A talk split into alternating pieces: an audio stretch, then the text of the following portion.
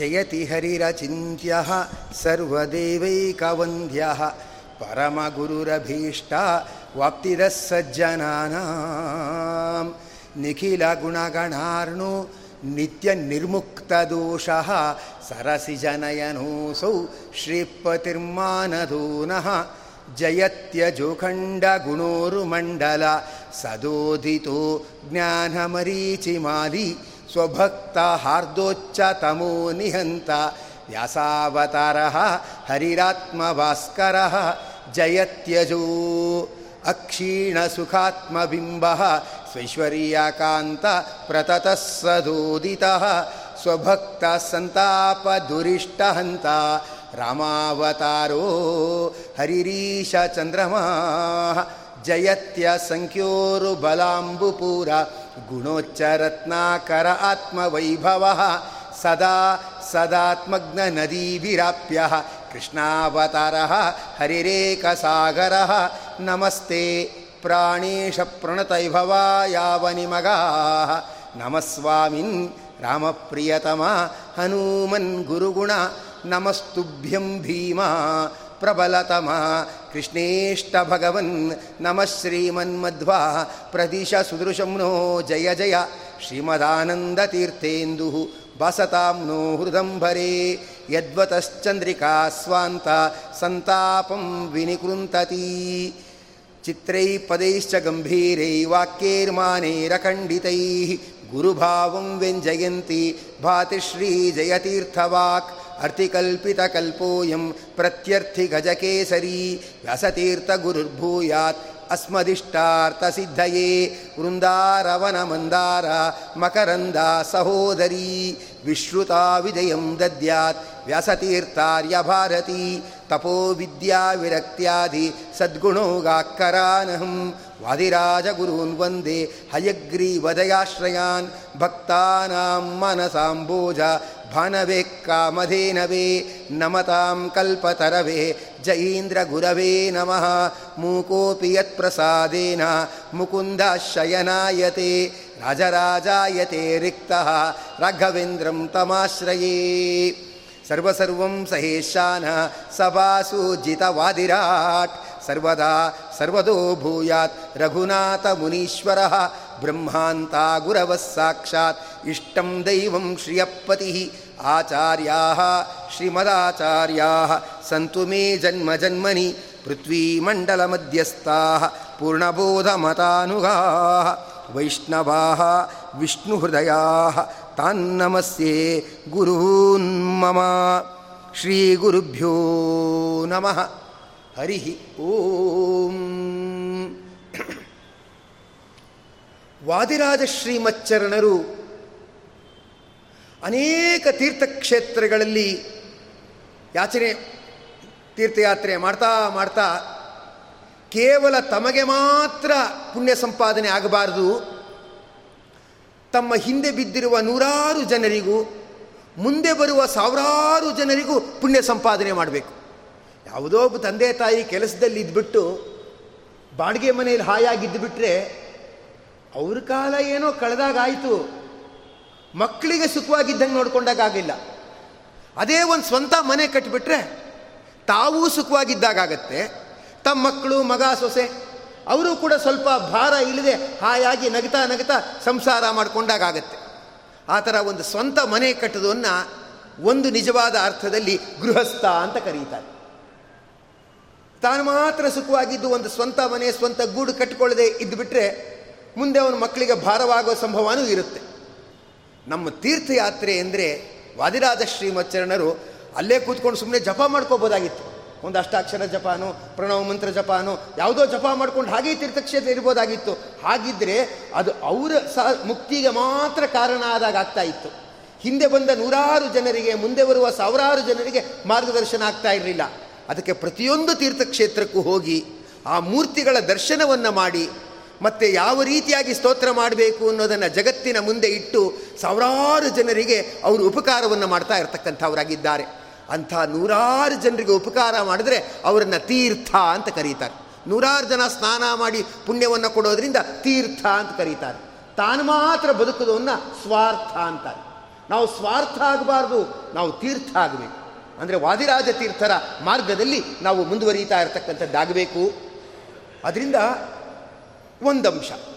ಇನ್ನೊಂದು ಅಂಶ ನಾವು ಸ್ವಯಂ ವ್ಯಕ್ತಿ ಮೂರ್ತಿಗಳನ್ನು ಅಥವಾ ಪ್ರತಿಷ್ಠಿತವಾದ ಮೂರ್ತಿಗಳನ್ನು ನೋಡ್ತೀವಿ. ಪ್ರತಿಷ್ಠಿತವಾದ ಮೂರ್ತಿಗಳನ್ನು ನೋಡ್ತೀವಿ. ಅಲಂಕಾರ ಚೆನ್ನಾಗಿ ಮಾಡಿಬಿಟ್ಟಿರ್ತಾರೆ. ಶಂಖಚಕ್ರ ಇದೆಯಾ ಗೊತ್ತಾಗಲ್ಲ. ಅಲಂಕಾರ ಭರ್ಜರಿ ಮಾಡಿಬಿಟ್ಟಿರೋದ್ರಿಂದ ಶಂಖಚಕ್ರ ಇದೆಯಾ ಗೊತ್ತಾಗಲ್ಲ ಅಥವಾ ಉಳಿದಿದ್ದಿದೆಯಾ ಗೊತ್ತಾಗಲ್ಲ. ಆ ಮೂರ್ತಿಯ ಧ್ಯಾನ ಯಾವ ಶಿಲೆ, ಯಾವ ಕ್ರಮದಲ್ಲಿದೆ, ಆ ಲಕ್ಷಣ ಏನು ತಿಳಿದೆ ಸುಮ್ಮನೆ ಕೈ ಮುಕ್ಕೊಂಡು ಬಂದ್ಬಿಡ್ತೀವಿ. ಮುಂದಿರೋರು ತಳಿತಾರೆ ಉಳಿದವ್ರು ಹಿಂದಿರೋರು ಭಾಗ್ಯವಂತರು ಅಂತ ಹೇಳ್ಕೊಳ್ತಾರೆ ನಮ್ಮ ಪಾಡಕ್ಕೆ ನಾವು ಬಂದ್ಬಿಡ್ತೀವಿ. ಆ ಮೂರ್ತಿಯ ಲಕ್ಷಣ ಇಲ್ಲದೆ ಸುಮ್ಮನೆ ಈಗ ಯಾವುದೋ ಶ್ರೀನಿವಾಸ ದೇವರು ಇದ್ದಾರೆ ಅಂತ ಇಟ್ಕೊಳ್ಳೋಣ. ನಮಗೆ ಶ್ರೀನಿವಾಸ ದೇವರು ಅಂತ ಗೊತ್ತಿಲ್ಲ ಅಂತ ಇಟ್ಕೊಳ್ಳೋಣ. ಸುಮ್ಮನೆ ದೇವರು ಅಂದ್ಕೊಂಡು ನಮಸ್ಕಾರ ಮಾಡಿಬಿಟ್ರೆ, ವಾರ್ಷಲಸ್ತು ಪ್ರಣಾಮ ಸ್ಯಾತ್ ಅಮಂತ್ರಾರ್ಚಿತ ದೈವತಂ. ಅದನ್ನು ಏನು ಕರೀತಾರಂದರೆ, ವಾರ್ಷಲ ಪ್ರಣಾಮ ಅಂತ ಕರೀತಾರೆ. ವಾರ್ಷಲ ಪ್ರಣಾಮ ಅಂದರೆ ಅಸಂಸ್ಕೃತರು ಮಾಡುವ ಪ್ರಣಾಮ ಅಂತ. ದೇವರು ಗೊತ್ತಿಲ್ಲ, ದೇವರು ಹೇಳಕ್ಕೆ ಸ್ತೋತ್ರ ಗೊತ್ತಿಲ್ಲ ಸುಮ್ಮನೆ ಕೈ ಮುಗಿದ ಅವನು ಬಂದ ಅಂತಂದ್ಬಿಟ್ರೆ ಅದನ್ನು ವಾರ್ಷಲ ಪ್ರಣಾಮ ಅಂತ ಕರೀತಾರೆ. ಅದು ಲೆಕ್ಕಕ್ಕೆ ಬರಲ್ಲ ಅದು. ಯಾವುದೋ ಬ್ಯಾಂಕಲ್ಲಿ ಗಂಟು ಗಟ್ಟಲೆ ನಿಂತಿದ್ದಾನೆ, ಟೋಕನ್ ತೊಗೊಂಡಿಲ್ಲ. ಏನು ಬಂತು ಪ್ರಯೋಜನ? ಸುಮ್ಮನೆ ಫ್ಯಾನ್ ಗಾಳಿ ಕುಡ್ಕೊಂಡು ಲೈಟ್ ನೋಡಿದಾಗ ಆಯ್ತೇ ವಿನಃ ಹೋಗಿ ಬಂದು ಕೆಲಸ ಆಗಲಿಲ್ಲ. ನೀವು ದೇವರನ್ನ ಕುರಿತು ಪ್ರಾರ್ಥನೆ ಮಾಡಬೇಕಾದ್ರೆ ಮೂರ್ತಿ ಲಕ್ಷಣ ಗೊತ್ತಿರಬೇಕು, ಮತ್ತು ದೇವರನ್ನ ಕುರಿತು ಹೇಳುವ ಒಂದು ಮಂತ್ರ ಅಥವಾ ಸ್ತೋತ್ರ ಗೊತ್ತಿರಬೇಕು. ವಾದಿರಾಜರು ಜಗತ್ತಿಗೆ ಅದನ್ನು ಕೊಡ್ತಾ ಇರ್ತಕ್ಕಂಥವರಾಗಿದ್ದಾರೆ. ಮೂರನೇದಾಗಿ ನಾವು ತೀರ್ಥಕ್ಷೇತ್ರಕ್ಕೆ ಹೋಗ್ತೀವಿ, ಬೆಟ್ಟ ಎಲ್ಲ ಹತ್ಕೊಂಡು ಬರ್ತೇವೆ, ಕರೆಕ್ಟು. ಆದರೆ ಆ ಒಂದು ಭಾವುಕತೆ, ಆ ಭಕ್ತಿ ಎಷ್ಟು ವಾದಿರಾಜರದ್ದು? ತಿರುಪತಿ ಬೆಟ್ಟವನ್ನು ಹತ್ತಬೇಕಾದ್ರೆ ಅವರಿಗೆ ಇಡೀ ತಿರುಪತಿ ಬೆಟ್ಟ ಸಾಲಿಗ್ರಾಮ ಮೈವಾಗಿ ಕಾಣಿಸ್ತಾ ಇತ್ತು. ಅದರಿಂದ ಕಾಲಲ್ಲಿ ಹತ್ತಿದ್ರೆ ತಪ್ಪು. ಇದು ಶೇಷದೇವರಿದ್ದಾರೆ, ಇದು ಸಾಲಿಗ್ರಾಮಮಯ. ನಾನು ಮೊಣಕಾಲಲ್ಲಿ ಹತ್ತೀನಿ ಅಂತ ಮೊಣಕಾಲಲ್ಲಿ ಇಡೀ ಬೆಟ್ಟ ಹತ್ತಿದ್ದಾರೆ. ಜಗತ್ತಲ್ಲಿ ಯಾರಾದರೂ ಇಂಥ ಸಾಧಕರಿದ್ದಾರ? ಮೊಣಕಾಲಲ್ಲಿ ಹತ್ತೋರು ಇದ್ದಾರ ಬರಿಗಾಲಲ್ಲೇ ಮೆಟ್ಲತ್ತೋರು ಇಲ್ಲ ಅಯ್ಯೋ, ಕಾರಿದೇರಿ ಸುಮ್ಮನೆ ಯಾಕೆ ಒದ್ದಾಡಬೇಕು ಅಂತ? ಅಂತ ಹೇಳ್ತಕ್ಕಂಥ ಅವರಾಗ್ತಾರೆ. ಮೊಣಕಾಲಲ್ಲಿ ಇಡೀ ಬೆಟ್ಟ ಹತ್ತಿದ್ದಾರೆ ಅಂದರೆ ಅವರ ಶ್ರದ್ಧೆ ಎಷ್ಟು ಅಪಾರವಾಗಿರ್ತಕ್ಕಂಥದ್ದಾಗಿದೆ ಅನ್ನೋದನ್ನು ನಾವು ಗಮನಿಸ್ತಾ ಇರಬೇಕಾಗತ್ತೆ. ಬದರಿ ಕ್ಷೇತ್ರದ ಬಗ್ಗೆ ನಮ್ಮ ವಾದಿರಾಜ ಶ್ರೀಮಚ್ಚರಣರು ಬದರಿ ನಾರಾಯಣನನ್ನು ವರ್ಣನೆ ಮಾಡ್ತಾ ಇರತಕ್ಕಂಥವರಾಗಿದ್ದರು ಅದರ ಇತಿಹಾಸವನ್ನೆಲ್ಲ ನೋಡ್ತಾ ಇರುವಾಗ ನಾರದರು ಯಾವುದು ಸ್ವಯಂ ವ್ಯಕ್ತ ಕ್ಷೇತ್ರ, ಯಾವುದು ಸ್ವಯಂ ವ್ಯಕ್ತ ಮೂರ್ತಿ ಅಂತ ಇಡೀ ಕ್ಷೇತ್ರ ಮತ್ತು ಮೂರ್ತಿಯೇ ಹಾಗೆ ಇರತಕ್ಕಂಥದ್ದಾಗಿದೆ. ನಾರದರು ಏನು ಮಾಡಿದ್ದಾರೆ? ನೇರ ಬದರಿ ನಾರಾಯಣನ ಸನ್ನಿಧಿಗೆ ಹೋಗಿದ್ದಾರೆ. ಸನ್ನಿಧಿಗೆ ಹೋಗ್ಬಿಟ್ಟು ಆ ಭಗವಂತನನ್ನು ಸಾಕ್ಷಾತ್ಕರಿಸ್ಕೊಳ್ಬೇಕು ಅಂತ ಇರತಕ್ಕಂಥವರಾಗಿದ್ದಾರೆ. ನಾವು ಹೇಳೋದುಂಟು. ನೋಡಿ, ಏನು ಮಾಡೋಕ್ಕಾಗತ್ತೆ? ಒಂದೇ ಕಡೆ ಇರೋದ? ನೂರಾರು ಕಡೆ ತಿರುಗಬೇಕು. ಅದರಿಂದ ನೂರಾರು ಕಡೆ ತಿರುಗಬೇಕಾದ್ರಿಂದ ಏನು ಮಾಡೋದು? ಹೇಗಂದ್ರಂಗೆ ನಾವು ಇದ್ಬಿಡ್ತೀವಿ ಅಂತೇನೋ ಮಾತಾಡ್ತೇವೆ. ವಾದಿರಾಜರಷ್ಟು ತಿರುಗಿದವರಿದ್ದಾರ ಅಲ್ಲ, ನಾವೆಲ್ಲೋ ಆಟೋದಲ್ಲಿ ತಿರುಗ್ಬೋದು, ಅಲ್ಲಿ ತಿರುಗ್ಬೋದು, ಇಲ್ಲಿ ತಿರುಗ್ಬೋದು ವಾದಿರಾದರಷ್ಟು ಬರಿಗಾಲಲ್ಲಿ ತಿರುಗಿದವರಿದ್ದಾರ ಬರಿಗಾಲಲ್ಲಿ ತಿರುಗಿದ್ದಾರೆ. ಉಪವಾಸ ಇದ್ದ ಉಪವಾಸ ಇದ್ದು ಬರಿಗಾಲಲ್ಲಿ ತಿರುಗಿದ್ದಾರೆ ನೋಡಿ. ಆ ಥರದವರು ಎಲ್ಲಿ ಸಿಗ್ತಕ್ಕಂಥವ್ರಾಗುತ್ತಾರೆ ಮತ್ತೆ ಮಂತ್ರ ಮೊದಲಾದವುಗಳನ್ನು ಹೇಳ್ತಾ ಆ ಸಾಧನೆಯನ್ನು ಮಾಡ್ತಾ ಇದ್ದಾರೆ. ಅಂಥ ಏನು ವಾದಿರಾಜರು? ನಾರದರು ಅಂತ ಮಹಾನುಭಾವರೇ, ಅವರು ಹೋದರು ಕಡೆಗೆ ಅಂದ್ಕೊಳ್ತಾ ಇದ್ದಾರೆ. ನಾನು ಬದರಿ ನಾರಾಯಣನ ದರ್ಶನ ಸಾಕ್ಷಾತ್ಕಾರವನ್ನು ಪಡೀಬೇಕು. ಸುಮ್ಮನೆ ದರ್ಶನ ಮಾಡ್ಕೊಂಡು ಬರೋದು ಬೇರೆ. ನಾನು ಅದರ ಸಾಕ್ಷಾತ್ ಭಗವಂತನ ದರ್ಶನವನ್ನು ಪಡೆಯಬೇಕು ಅಂತ ತೀರ್ಮಾನ ಮಾಡಿದ್ದಾರೆ. ತೀರ್ಮಾನ ಮಾಡಿ ಆ ಬದರಿ ಪರ್ವತದಲ್ಲಿ ಹೋಗಿ ಯಾವುದೋ ಒಂದು ಶಿಲೆಯ ಮೇಲೆ ಒಂದು ಕಾಲಲ್ಲಿ ನಿಂತಿದ್ದಾರೆ. ನಮಗೆ ದರ್ಶನಕ್ಕೆ ಐದು ಗಂಟೆ ಕ್ಯೂನಲ್ಲಿ ನಿಂತರೇ ಬೇಜಾರಾಗುತ್ತೆ. ಏನೋ ಇದು ಅತಿ ಆಯಿತು. ಇದಕ್ಕಿಂತ ಟಿ ವಿಲಿ ನೋಡಿದ್ರೇ ಚೆನ್ನಾಗಿತ್ತು. ಈಸಿಯಾಗಿ ದರ್ಶನ ಆಗುತ್ತೆ. ಸುಮ್ಮನೆ ಯಾಕೆ ಐದು ಗಂಟೆ ನಿಂತ್ಕೋಬೇಕೋ ಏನೋ ಅಂತ ನಾವೇ ಅಂತೀವಿ. ದೇವ್ರ ಹತ್ರ ಐದು ಗಂಟೆ ನಿಂತ್ಕೊಳ್ಳೋಕ್ಕೆ ಬೇಜಾರು ಮಾಡ್ತೇವೆ. ಯಾವುದೋ ಆಸ್ಪತ್ರೆ ಡಾಕ್ಟ್ರು ಟೋಕನ್ ನಂಬರ್ ಇಪ್ಪತ್ತೈದು ಅಂತ ಕೊಟ್ಟಿರ್ತಾನೆ, ಮೂರು ಗಂಟೆ ನಿಂತ್ಕೊಂಡಿರ್ತಾನೆ ನನ್ನ ಹಣೆ ಬರ ಸರಿ ಇಲ್ಲ, ನಾನು ಪಾಪಿ ನಾನು ಪಾಪಿ ಅಂತ ತನ್ನನ್ನೇ ಬೈದುಕೊಂಡು ಅಲ್ಲಿ ಐದು ಗಂಟೆ ನಿಂತಿರ್ತಾನೆ. ದೇವ್ರ ಹತ್ರ ಮೂರು ಗಂಟೆ ಕ್ಯೂನಲ್ಲಿ ಇಲ್ಲಕ್ಕೆ ಅವನಿಗೆ ತಾಳ್ಮೆ ಇರಲ್ಲ. ಏನು ನಾರದರು, ಎಂಥ ತಾಳ್ಮೆಯ ಪುರುಷರು ಒಂಟಿ ಕಾಲಲ್ಲಿ ಕಲ್ಲು ಮೇಲೆ ನಿಂತ್ಕೊಂಡಿದ್ದಾರೆ. ನಿಂತುಕೊಂಡು ಅರವತ್ತು ಸಾವಿರ ವರ್ಷ ತಪಸ್ಸು ಮಾಡಿದ್ದಾರೆ. ಒಂದು ಕಡೆ ದಾಸರಾಯರು ಹೇಳ್ತಾರೆ, ಸುಮ್ಮನೆ ಬರುವುದೇ ಮುಕುತಿ. ಅಲ್ವಾ? ಅವನೊಬ್ಬ ಒಂದು ಗ್ರ್ಯಾಜುಯೇಷನ್ ಮಾಡಬೇಕು ಅಂದರೆ ಒಂದು ಹದಿನೈದು ವರ್ಷ ಓದಬೇಕು. ಒಂದೇ ವರ್ಷ ಓದ್ಬಿಟ್ರೆ ಗ್ರ್ಯಾಜುಯೇಷನ್ ಬರುತ್ತಾ? ಬರಲ್ಲ. ಗ್ರ್ಯಾಜುಯೇಷನ್ ಬರಬೇಕಾದ್ರೆ ಹದಿನೈದು ವರ್ಷ ಓದಬೇಕಂದಮೇಲೆ ಇನ್ನು ಗರುಡ ಧ್ವಜ ಬರಬೇಕಾದ್ರೆ ಕೇಳಬೇಕಾ? ಅಲ್ವಾ? ಅರವತ್ತು ಸಾವಿರ ವರ್ಷ ನಾರದರು ಶಿಲೆಯಲ್ಲಿ ಒಂದು ಕಾಲ ಮೇಲೆ ನಿಂತು ತಪಸ್ಸನ್ನು ಮಾಡ್ತಾ ಇರತಕ್ಕಂಥವರಾಗಿದ್ದಾರೆ. ಅರವತ್ತು ಸಾವಿರ ವರ್ಷ ತಪಸ್ಸು ಮಾಡಿದ್ರು. ಅದು ನಾರಾಯಣ ಅಷ್ಟಾಕ್ಷರವನ್ನು ಹೇಳಿಕೊಂಡು ತಪಸ್ಸು ಮಾಡ್ತಾ ಇರತಕ್ಕಂಥವರಾಗಿದ್ದಾರೆ. ಶಾಸ್ತ್ರದಲ್ಲಿ ಹೇಳ್ತಾರೆ, ಯಾವನಿಗಾದರೂ ಒಬ್ಬರಿಗೆ ಉಪನಯನ ಆಗಿಬಿಟ್ರೆ, ಅಷ್ಟಾಕ್ಷರ ಮಂತ್ರದ ಉಪದೇಶ ಆಗದೇ ಇದ್ದರೆ ಅವನು ಉಪನಯನ ವ್ಯರ್ಥ. ಅವನು ಸಂಧ್ಯಾವನ್ನೇ ಮಾಡಲಿಕ್ಕೂ ಅರ್ಹನಾಗುವುದಿಲ್ಲ. ಯಾಕಂದರೆ ಸಂಧ್ಯಾವನ್ನೇ ಮಾಡಬೇಕಂದ್ರೆ ಗಾಯತ್ರಿ ಜಪ ಮಾಡಬೇಕು. ಗಾಯತ್ರಿ ಜಪ ಮಾಡಬೇಕಂದ್ರೆ ಅಷ್ಟಾಕ್ಷರದ ಉಪದೇಶವನ್ನು ಗುರುಗಳಿಂದ ಪಡೆಯಬೇಕು. ಶಾಸ್ತ್ರ ಹೇಳುತ್ತೆ, ಗಾಯತ್ರಿ ಮಂತ್ರವನ್ನು ತಂದೆ ಉಪದೇಶ ಕೊಡ್ತಾನೆ, ಅಷ್ಟಾಕ್ಷರ ಮಂತ್ರವನ್ನು ಗುರು ಉಪದೇಶ ಕೊಡ್ತಾನೆ ಅಂತ ಹೇಳ್ತಾರೆ. ಅಷ್ಟಾಕ್ಷರ ಮಂತ್ರವನ್ನು ಉಪದೇಶ ಪಡೀಲಿಲ್ಲ ಅಂದರೆ ಅವನ ಇಡೀ ಒಂದು ದ್ವಿಜನ ಜನ್ಮ, ಅವನಿಗಾಗಿದ ಉಪನಯನ ಅದೇ ವ್ಯರ್ಥ ಆಗುತ್ತೆ. ಅಂತ ಅಷ್ಟು ನಾರಾಯಣ ಅಷ್ಟಾಕ್ಷರದಿಂದ ಭಗವಂತ ನೇರ ಪ್ರತಿಪಾದ್ಯ.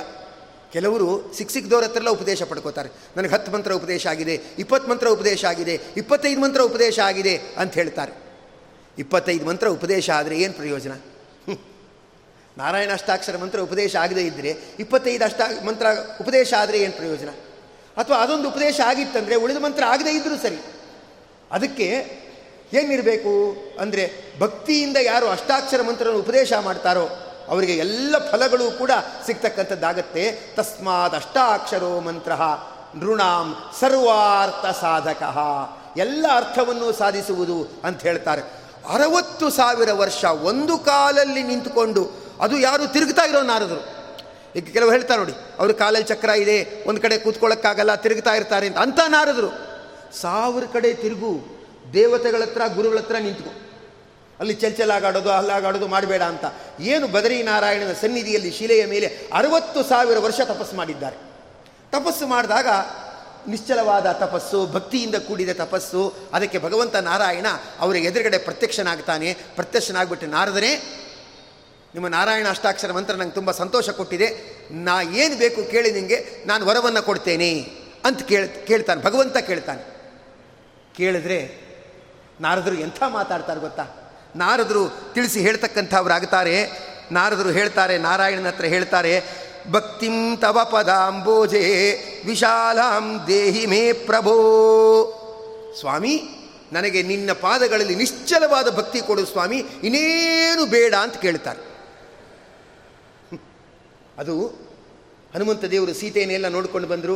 ಸೀತೆಯನ್ನೆಲ್ಲ ನೋಡ್ಕೊಂಡು ಬಂದ ಮೇಲೆ ರಾಮಚಂದ್ರ ದೇವರಿಗೆ ತುಂಬ ಸಂತೋಷ ಆಯಿತು. ರಾಮಚಂದ್ರ ದೇವರು ಹೇಳ್ತಾರೆ, ಹನುಮಂತ ನಿನ್ನಂಥ ಕೆಲಸ ಯಾರೂ ಮಾಡಿಲ್ಲಪ್ಪ.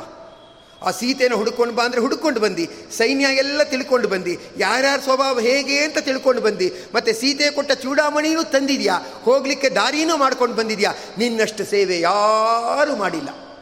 ಅದರಿಂದ ನೀನು ತುಂಬ ಸೇವೆ ಮಾಡಿದಿ, ನಿನಗೇನು ಕೊಡಲಿ ಹೇಳು ಅಂತ ಹನುಮಂತ ದೇವರೇನಾದರೂ ಹೇಳಿದ್ರೆ ಭಗವಂತ ಕೊಡ್ಬೋದು. ಹನುಮಂತ ಏನೂ ಹೇಳಿಲ್ಲ ಸುಮ್ಮನಿದ್ರು ನಿಗೇನು ಕೊಡಲಿ ಅಂತ ರಾಮಚಂದ್ರ ಕೇಳ್ತಾ ಇದ್ದಾನೆ. ಹನುಮಂತ ದೇವರೇನು ಕೇಳ್ತಾ ಇಲ್ಲ. ಸುಮ್ಮನಿದ್ರು ಯಾಕೆ ಗೊತ್ತಾ? ಜಗತ್ತಿನಲ್ಲಿ ಅವು ಏನೇ ಕೇಳಲಿ.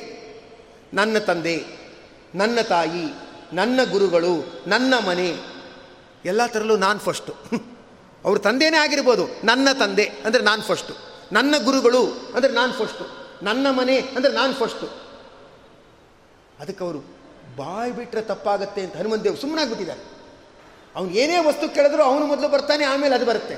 ಸುಮ್ಮನಾಗ್ಬಿಟ್ಟಿದ್ದಾರೆ ಯಾಕಂದರೆ ಹನುಮಂತ ದೇವರು ಹೇಳ್ತಾರೆ, ಸ್ವಾಮಿ, ನನ್ನ ತಂದೆ, ನನ್ನ ಗುರು, ನನ್ನ ಜಗತ್ತು, ನನ್ನ ಮನೆ, ನನ್ನ ಸಂಪತ್ತು ಯಾವುದೂ ಇಲ್ಲ. ನನ್ನಲ್ಲಿರುವುದು ಒಂದೇ ಒಂದು ಶಬ್ದ, ನಿನ್ನ ದಾಸ. ನೀನು ಮೊದಲು ಆಮೇಲೆ ಇಲ್ಲ. ನನಗೆ ಫಸ್ಟ್ ನೀನು ಆಮೇಲೆಲ್ಲ ಅದರಿಂದ ನನಗೆ ಏನು ಬೇಡ ಅಂತ ಸುಮ್ಮನಿದ್ದಾರೆ ರಾಮಚಂದ್ರ ದೇವರಿಗೆ ಇಕ್ಕಟ್ಟಾಯಿತು. ಏನೋ ರಾಹುಶಾಂತಿ ಅಂತ ಮಾಡಿಸಿರ್ತಾರೆ. ರಾಹುಶಾಂತಿ ಅಂದರೆ ರೋಗ ಬರುತ್ತೆ ಅಂತ ಗ್ಯಾರಂಟಿ ಇರುವಾಗ, ಆಪರೇಷನ್ ಆಗೇ ಆಗತ್ತೆ ಅಂತ ಗ್ಯಾರಂಟಿ ಇರುವಾಗ ಒಂದು ಶಾಂತಿ ಮಾಡಿಸ್ತಾರೆ. ಜಪ ಮಾಡಿಸ್ಬಿಟ್ಟು ಶಾಂತಿ ಮಾಡಿಸ್ತಾರೆ. ಅದನ್ನು ರಾಹುಶಾಂತಿ ಅಂತ ಕರೀತಾರೆ. ರಾಹುಶಾಂತಿ ಮಾಡಿಸ್ತಾನೆ. ಆ ಪುರೋಹಿತ ಒಂದು ಕೇಳಿಬಿಟ್ರೆ ಎಷ್ಟಾಯಿತು ಅಂತ ಕೇಳಿದಾಗ ಹೇಳಿಬಿಟ್ರೆ ಒಂದು ನೆಮ್ಮದಿ. ಇಪ್ಪತ್ತು ಸಾವಿರನೋ, ಇಪ್ಪತ್ತೈದು ಸಾವಿರನೋ, ಹೇಳಿಬಿಟ್ರೆ ಒಂದು ನೆಮ್ಮದಿ. ಕೊಟ್ಬಿಟ್ಟು ಕೈ ತೊಳ್ಕೊಂಡ್ಬಿಡ್ಬೋದು. ಇಪ್ಪತ್ತೈದು ಸಾವಿರ ಕೇಳಿದಾರಿ, ಕೊಟ್ಬಿಟ್ಟೆ ಸದ್ಯ ಕೈ ತೊಳ್ಕೊಂಡ್ಬಿಟ್ಟೆ, ಒಂದು ರಾಹುಶಾಂತಿ ಆಯಿತು ಅಂದ್ಬಿಟ್ರೆ ಮನಸ್ಸಿಗೆ ಶಾಂತಿ. ಇಲ್ಲ, ಎಷ್ಟಾದರೂ ಕೊಡಿ ಎಷ್ಟಾದರೂ ಕೊಡಿ ಅಂತ ಪುರೋಹಿತ ಕೇಳಿಬಿಟ್ಟು, ನಾವೆಷ್ಟೋ ಕೊಡೋಣ, ಅವನಿಗೆ ತೃಪ್ತಿ ಆಯಿತೋ ಇಲ್ವೋ, ಅವನಿಗೆ ತೃಪ್ತಿ ಆಯಿತೋ ಇಲ್ವೋ ಅಂತ ಯೋಚನೆ ಬಂದುಬಿಟ್ರೆ ನಮಗೆ ರಾಹು ಶಾಂತಿಯಿಂದ ಅಶಾಂತಿ. ಒಂದು ಅಮೌಂಟ್ ಮೆನ್ಷನ್ ಮಾಡಿಬಿಟ್ರೆ ನೆಮ್ಮದಿ, ಅಲ್ವಾ? ಅವನು ನಿಮಗೆ ತೋಚಿದಷ್ಟು ಕೊಡಿ ತೋಚಿದಷ್ಟು ಕೊಡಿ ಅಂತಾನೆ. ನಮಗೆ ತೋಚೋದೇ ಇಲ್ಲ. ಗೊತ್ತಿರಲ್ಲ ಇನ್ನು ಮುಂದೆ ಬರ್ತಾನೆ ಇಲ್ವೋ ಇನ್ನೊಂದು ಸತಿ ಅಂತ ಬೇಜಾರು ಬೇರೆ ಆಗುತ್ತೆ. ಒಂದು ಕೇಳಿಬಿಟ್ರೆ ನೆಮ್ಮದಿ. ಕೇಳಲಿಲ್ಲ. ಪುರೋಹಿತ ಅಂತ ಇಟ್ಕೊಳ್ಳಿ. ನಾವೇನೋ ಅಂತ ಕೊಡ್ತೇವೆ. ಏನೋ ಒಂಥರ ಆಗತ್ತೆ. ಕೊಟ್ಟಿದ್ದೀವಿ ನೆಕ್ಸ್ಟ್ ಸತಿ ಬರ್ತಾನೆ ಇಲ್ವೋ ನೋಡ್ಕೋಬೇಕು. ಇರಲಿ ಅಂತ ಅನ್ಸುತ್ತೆ ಏನು ಹನುಮಂತ ದೇವರು? ಏನೂ ಕೇಳಲಿಲ್ಲ. ನನಗೇನು ಬೇಕು ಅಂತ ಕೇಳಲಿಲ್ಲ. ಸ್ವಾಮಿ, ನನ್ನ ಹತ್ರ ಇರೋದು ನಿನ್ನ ದಾಸ ಅನ್ನೋ ಒಂದೇ ಶಬ್ದ. ನೀನು ಮೊದಲು. ಉಳಿದದ್ದೆಲ್ಲ ಆಮೇಲೆ. ನಂಗೆ ಯಾವುದು ಬೇಡ ಅಂದರು ಅದಕ್ಕೆ ರಾಮಚಂದ್ರ ದೇವರು ಹನುಮಂತನನ್ನು ತಬ್ಕೊಂಡ್ಬಿಟ್ರಂತೆ ರಾಮೋಪಿ ನಾಣ್ಯದನುದಾತು ಮಮುಷ್ಯ ಯೋಗ್ಯಂ ಅತ್ಯಂತ ಭಕ್ತಿಭರಿತಸ್ಯ ವಿಲಕ್ಷ್ಯ ಕಿಂಚಿತ್ ಸ್ವಾತ್ಮಪ್ರಧಾನಮಧಿಕಂ ಪವನಾತ್ಮಜಸ್ಯ ಕುರುವನ್ ಸಮಾಶ್ಲಿಷದಮುಂ ಪರಮಾಭಿತುಷ್ಟ. ಅಲ್ಲಪ್ಪ ಎಲ್ಲ ನಿನ್ನ ದಾಸ ನಿನ್ನ ದಾಸ ಅಂತ ಅಂದರೆ ನಾನು ಫಸ್ಟ್ ಆಯಿತು, ಆಮೇಲೆ ನೀನಾಯಿತು.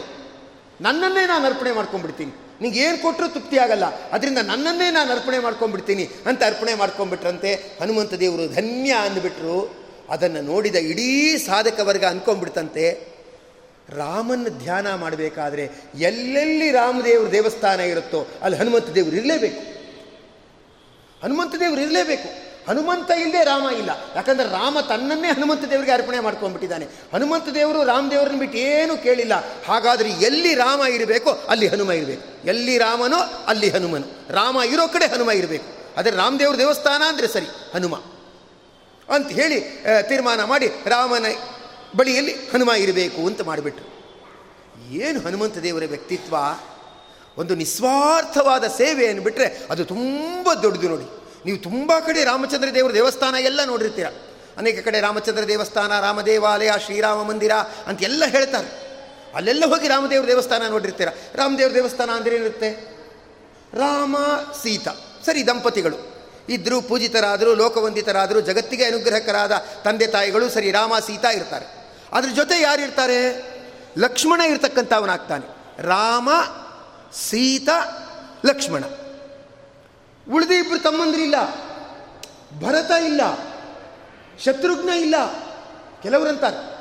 ತನ್ನ ಕುಟುಂಬ ತನ್ನ ಕುಟುಂಬ ಆದ್ದರಿಂದ ಸಂಬಂಧಿಕ ಆದ್ದರಿಂದ ತನ್ನ ತಮ್ಮನ್ನ ಇಟ್ಕೊಂಡಿದ್ದಾನೆ ರಾಮಚಂದ್ರ. ಅನ್ನೋದಾದರೆ ಶತ್ರುಘ್ನನ್ನು ಇಟ್ಕೋಬೇಕು, ಭರತನನ್ನು ಇಟ್ಕೋಬೇಕು. ಇಲ್ಲ, ರಾಮ ಮಂದಿರ, ರಾಮ ದೇವಾಲಯ ಅಂದ್ರೇನು? ರಾಮ ಸೀತಾ. ಜೊತೆಗೆ ಲಕ್ಷ್ಮಣ. ಲಕ್ಷ್ಮಣನ್ ಯಾಕೆ ಇಟ್ಕೊಂಡಿದ್ದಾನೆ? ಲಕ್ಷ್ಮಣ ಸೇವೆ ಮಾಡಿದ್ದಾನೆ. ಭರತ ಶತ್ರುಘ್ನರು ಅವರವ್ರ ಕರ್ತವ್ಯ ಮಾಡಿದ್ದಾರೆ. ಲಕ್ಷ್ಮಣ ಏನು ಮಾಡಿದ್ದಾನೆ ಹಗಲು ರಾತ್ರಿ ನಿದ್ದೆಗೆಟ್ಟು ಸೇವೆ ಮಾಡಿದ್ದಾನೆ. ಅದಕ್ಕೆ ರಾಮಚಂದ್ರ ಪ್ರಭು ಮಾಡ್ದ ನನ್ನ ಪತ್ನಿ ನನ್ನ ಪಕ್ಕದಲ್ಲಿ ಇರಲಿ, ಇನ್ನೊಂದು ಪಕ್ಕದಲ್ಲಿ ನೀನಿರು. ನೀ ಸೇವೆ ಚೆನ್ನಾಗಿ ಮಾಡಿದ್ಯಾ? ಸೇವಾಭಿಹಿ ಪರಿತುಷ್ಟ. ನಿನ್ನ ಸೇವೆಯಿಂದ ನಾನು ಸಂತೋಷಗೊಂಡಿದ್ದೇನೆ. ನೀ ನನ್ನ ಪಕ್ಕದಲ್ಲಿರು ಅಂತ ಲಕ್ಷ್ಮಣನ ಇಟ್ಕೊಂಡಿದ್ದಾನೆ. ಇನ್ನೂ ಚೂರು ಹುಡುಕಕ್ಕೆ ಹೋದರೆ ಹನುಮಂತ ದೇವರು ಫ್ಯಾಮಿಲಿ ಮೆಂಬರೇ ಅಲ್ಲ. ಫ್ಯಾಮಿಲಿ ಮೆಂಬರೇ ಅಲ್ಲ. ಆದರೆ ಮುಂದೆ ರಾಮ, ಸೀತಾ, ಲಕ್ಷ್ಮಣರ ಪ್ರತಿಮೆ ಇದೆ ಅಂದರೆ ಅದ್ರ ಮುಂದೇನೋ ಅಥವಾ ಎದುರುಗಡೆನೋ ಹನುಮಂತ ದೇವರು ಇರ್ತಾರೆ. ಯಾಕಿರ್ತಾರೆ ಸೇವೆ. ರಾಮಚಂದ್ರನಿಗೆ ಭಗವಂತನಿಗೆ ತುಂಬ ಸಂತೋಷ ಆಗೋದು ಯಾತ್ರಿಂದ ಸೇವೆಯಿಂದ. ಆ ಸೇವೆ ನಿಸ್ವಾರ್ಥವಾಗಿರಬೇಕು. ನಿಸ್ವಾರ್ಥವಾದ ಸೇವೆ ಆದರೆ ಅದರಿಂದ ಭಗವಂತ ಏನು ಮಾಡ್ತಾನಂದರೆ ತುಂಬ ಅವನು ಸಂತುಷ್ಟನಾಗ್ತಾ ಇರತಕ್ಕಂಥವನಾಗ್ತಾನೆ. ಅದಕ್ಕೆ ಹನುಮಂತ ದೇವರು ಏನು ಮಾಡಿಬಿಟ್ಟು ರಾಮಚಂದ್ರ ಏನು ಮಾಡಿಬಿಟ್ಟ ಅಂದರೆ, ನೀವು ನನ್ನ ಧ್ಯಾನ ಮಾಡಬೇಕಾ? ನನ್ನ ಧ್ಯಾನ ಮಾಡಬೇಡಿ. ಹನುಮಂತನ ಧ್ಯಾನ ಮಾಡಿ. ಅಂತ ಹನುಮಂತನನ್ನು ಇಟ್ಕೊಂಡ್ಬಿಟ್ಟ ಹನುಮಂತನ ಬಿಡಲಿಲ್ಲ. ನಿಸ್ವಾರ್ಥ ಸೇವೆ ಯಾರು ಮಾಡ್ತಾರೋ ಅವರನ್ನು ಬಿಡಲ್ಲ ಭಗವಂತ. ಅವರ ಸೇವೆ ನಿಸ್ವಾರ್ಥ ಆಗಿರಬೇಕು, ಜ್ಞಾನ ಇರಬೇಕು. ಆದ್ದರಿಂದ ಹನುಮಂತ ನನ್ನ ಇಟ್ಕೊಳ್ತಾ ಇರ್ತಕ್ಕಂಥವನಾಗಿದ್ದಾನೆ ಅಂತ ಹೇಳ್ತಾರೆ. ನಾರದರು, ಸ್ವಾಮಿ ನನಗೆ ಏನೆಂದರೆ, ನಿಶ್ಚಲಾಂ ಭಕ್ತಿಂ ತವ ಪದಾಂಬೋಜೇ ದೇಹಿ, ನಿನ್ನ ಪಾದಕಮರದಲ್ಲಿ ನಿಶ್ಚಲವಾದ ಭಕ್ತಿ ಕೊಡು ಅಂತ ನಾರದರು ಕೇಳಿಬಿಟ್ರೆ, ನಾರದರು ಬೇರೆ ಅಲ್ಲ, ಹನುಮಂತ ದೇವರು ಬೇರೆ ಅಲ್ಲ. ಯಾಕೆ ಗೊತ್ತಾ? ಹನುಮಂತ ದೇವರು ವಾಯುದೇವರ ಅವತಾರ. ನಾರದರು ವಾಯುದೇವರ ಶಿಷ್ಯ. ನೀ ನನ್ನ ಜೊತೆನೇ ಇರಬೇಕಪ್ಪ. ನನ್ನ ಎದುರುಗಡೆನೇ ಇರಬೇಕು ಅಂತ ನಾರಾಯಣ. ಅಲ್ಲಿ ರಾಮಚಂದ್ರ ಹನುಮಂತನ ನನ್ನ ಎದುರುಗಡೆನೇ ಇರಬೇಕು ಅಂದ. ಇಲ್ಲಿ ಬದ್ರಿ ನಾರಾಯಣ ಅಂದ್ಬಿಟ್ಟಿದ್ದಾನೆ ನಾರದ, ನೀ ನನ್ನ ಎದುರುಗಡೆನೇ ಇರಬೇಕು. ನನ್ನ ಪಕ್ಕದಲ್ಲೇ ಇರಬೇಕು ಅಂದ್ಬಿಟ್ಟಿದ್ದಾನೆ ನೀವು ಬದ್ರಿ ನಾರಾಯಣನ ದರ್ಶನ ಮಾಡಿ, ಅಲ್ಲಿ ನಾರದರಿದ್ದಾರೆ. ಇಲ್ಲಿ ನಾರಾಯಣ ಇದ್ದಾನೆ, ಅವನ ಕೆಳಗಿನ ಭಾಗದಲ್ಲಿ ಯಾರಿದ್ದಾರೆ? ನಾರದರಿದ್ದಾರೆ. ರಾಮ ಹನುಮಂತನ ಬಿಡಲಿಲ್ಲ. ಬದ್ರಿನಾರಾಯಣ ಆ ನಾರದರನ್ನು ಬಿಟ್ಟಿಲ್ಲ. ರಾಮಚಂದ್ರ ಚೆನ್ನಾಗಿ ಸೇವೆ ಮಾಡಿ, ಅಂದರೆ ಆ ಸೇವೆಗೆ ಅನುಕೂಲ ಮಾಡಿಕೊಟ್ಟು ಹನುಮಂತನನ್ನು ತುಂಬ ಎತ್ತಿ ಕಟ್ಟಿದ್ದಾನೆ. ಹನುಮಂತ ದೇವರು ಕೂಡ ಅವ್ರ ಬಾಯಲ್ಲಿ ಬರೋದು ರಾಮ ರಾಮ ಅಂತ. ಹನುಮಂತ ದೇವರು ಮೇಮೆ ಹೇಳ್ಬೇಕಾದ್ರೆ ಹೇಳ್ತಾರೆ, ರೋಮ್ ರೋಮ್ ಮೇ, ರಾಮ್ ರಾಮ್. ಹನುಮಂತ ದೇವರ ರೋಮ ರೋಮ. ಅದು ಹೇಳುವುದೇನು? ರಾಮ ರಾಮ ಅಂತ ಅಂತ. ಅದಕ್ಕೆ ರಾಮ ಹನುಮಂತನನ್ನು ಹೊಗಳ್ತಾನೆ, ಹನುಮಂತ ರಾಮನನ್ನು ಹೊಗಳ್ತಾನೆ. ನಿನ್ನಷ್ಟು ಬಿಟ್ಟು ಇನ್ಯಾರೂ ಸಮರ್ಥರಿಲ್ಲ ಅಂತ ಹೊಗಳ್ತಾ ಇರ್ತಕ್ಕಂಥವನಾಗುತ್ತಾನೆ ನಾರ ಬದರಿ ನಾರಾಯಣಗನ್ನಿಸ್ತಂತೆ ನಾನು ನಾರದರು ಫೇಮಸ್ ಮಾಡಬೇಕು. ನಾರದರು ನನ್ನ ಧ್ಯಾನವನ್ನು ಮಾಡಿ ಏನು ಮಾಡಿದ್ದಾರೆ? ನನ್ನನ್ನು ಸಾಕ್ಷಾತ್ಕರಿಸ್ಕೊಂಡಿದ್ದಾರೆ. ಹಾಗಾದರೆ ನಾನೇನು ಮಾಡಬೇಕು? ನಾರದರನ್ನು ಫೇಮಸ್ ಮಾಡಬೇಕು ಅನ್ನಿಸ್ತು. ಕೃತಯುಗದಲ್ಲಿ ನೇರವಾಗಿ ಭಗವಂತ ಕಾಣಿಸ್ತಾ ಇದ್ದ. ಎಲ್ಲರಿಗೂ ಕೂಡ ಮನಸ್ಸಿನಲ್ಲಿ ಕಲ್ಮಶ ಇರಲಿಲ್ಲ. ಅದರಿಂದ ಸುಮ್ಮನೆ ಕಣ್ಣು ಬಿಟ್ಟರೆ ಸಾಕು, ಭಗವಂತ ಕಾಣಿಸ್ತಾ ಇದ್ದ ಭಾಗವತಾದಿಗಳೆಲ್ಲ ವರ್ಣನೆ ಮಾಡ್ತಾರೆ. ಯಜ್ಞ ಯಾಗಾದಿಗಳಾಗುವಾಗ ಭಗವಂತ ನೇರ ಕಣ್ಣಿಗೆ ಕಾಣಿಸ್ಕೋತಾ ಇದ್ದಂತೆ. ಕೃತಯುಗದಲ್ಲಿ ಆ ಥರ ಇತ್ತು. ಅವರ ಮನಸ್ಸು ನಿಷ್ಕಲ್ಮಶವಾಗಿತ್ತು. ಭಗವಂತ ನೇರ ಕಾಣಿಸ್ಕೊಳ್ತಾ ಇದ್ದ. ತ್ರೇತಾಯುಗದಲ್ಲಿ ಜ್ಞಾನ ಇದ್ದರೆ ಮಾತ್ರ ಕಾಣಿಸ್ಕೋತಾ ಇದ್ದ. ಅಂದರೆ ಜ್ಞಾನಕ್ಕೆ ಕಾಣಿಸ್ಕೋತಾ ಇದ್ದ. ದ್ವಾಪರ ಯುಗದಲ್ಲಿ ಜ್ಞಾನಕ್ಕೆ ಉಪಾಯ ಯಾರು ಮಾಡ್ತಾರೋ, ಅಂದರೆ ಸೇವೆ, ಶ್ರವಣ, ಇದೆಲ್ಲ ಯಾರು ಮಾಡ್ತಾರೋ ಅವರಿಗೆ ಕಾಣಿಸ್ಕೋತಾ ಇದ್ದ. ಕಲಿಯುಗದಲ್ಲಿ ಸೇವೆಗಿವೆ ಏನಿಲ್ಲ. ಸ್ನಾನ ಆಯಿತಾ? ಕಾಫಿ ಕುಡಿ. ಸುಸ್ತಾಯ್ತಾ? ತಿಂಡಿ ತಿನ್ನು. ಇಷ್ಟೇ.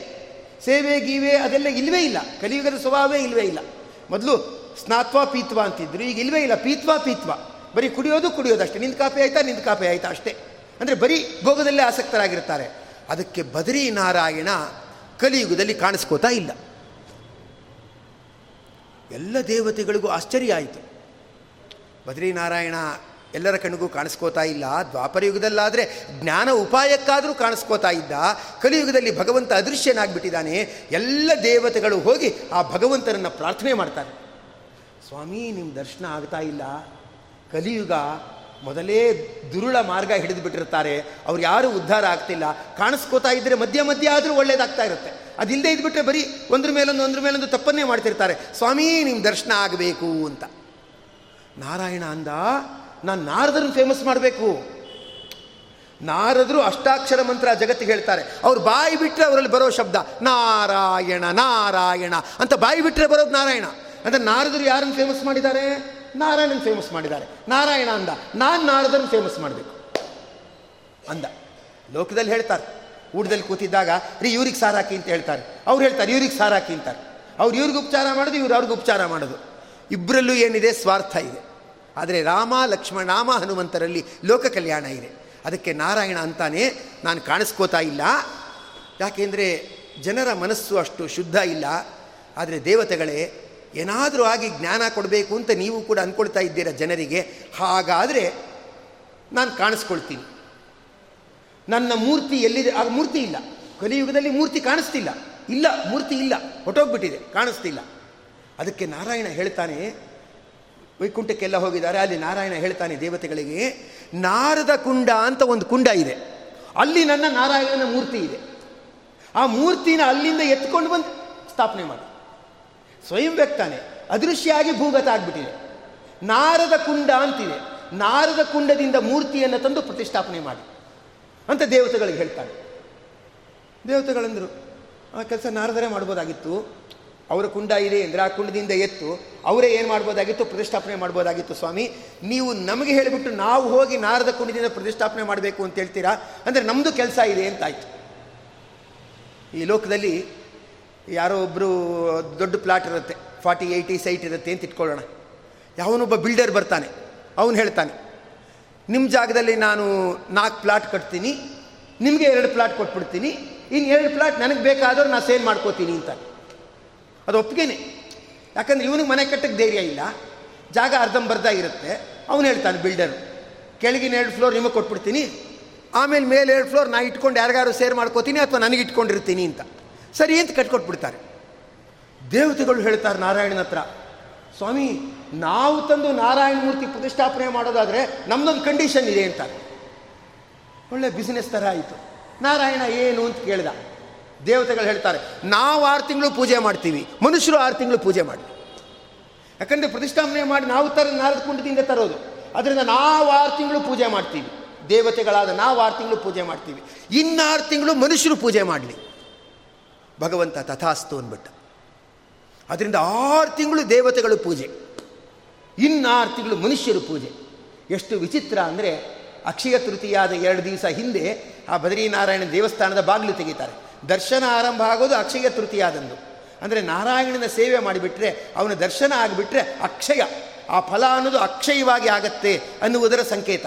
ಅದಕ್ಕೆ ಎರಡು ದಿವಸ ಹಿಂದೆ ಬಾಗಿಲು ತೆಗೆದು ಅನೇಕ ವಿಧಿಗಳನ್ನು, ವಿಧಿವಿಧಾನಗಳನ್ನೆಲ್ಲ ಪೂರೈಸಿ ಶುದ್ಧೀಕರಣ ಮೊದಲಾದ್ದು ಅದನ್ನೆಲ್ಲ ಮಾಡ್ತಕ್ಕಂಥವರಾಗುತ್ತಾರೆ. ತೆಗೆದರೆ ಆರು ತಿಂಗಳ ಹಿಂದೆ ಹಚ್ಚಿದ್ದ ದೀಪ ಹಾಗೇ ಉರಿತಾ ಇದೆ. ಮತ್ತು ಬದರಿ ನಾರಾಯಣನಿಗೆ ಅಲ್ಲಿ ಬೆಳಕೆ ಬರಲ್ಲ, ಸೂರ್ಯನ ಬೆಳಕೇ ಬರಲ್ಲ ಪುಷ್ಪ ಹಾಕಿರ್ತಾರೆ, ಅರಳಿ ಹಾಗೇ ಇರುತ್ತೆ, ಅದು ಬಾಡಿರಲ್ಲ.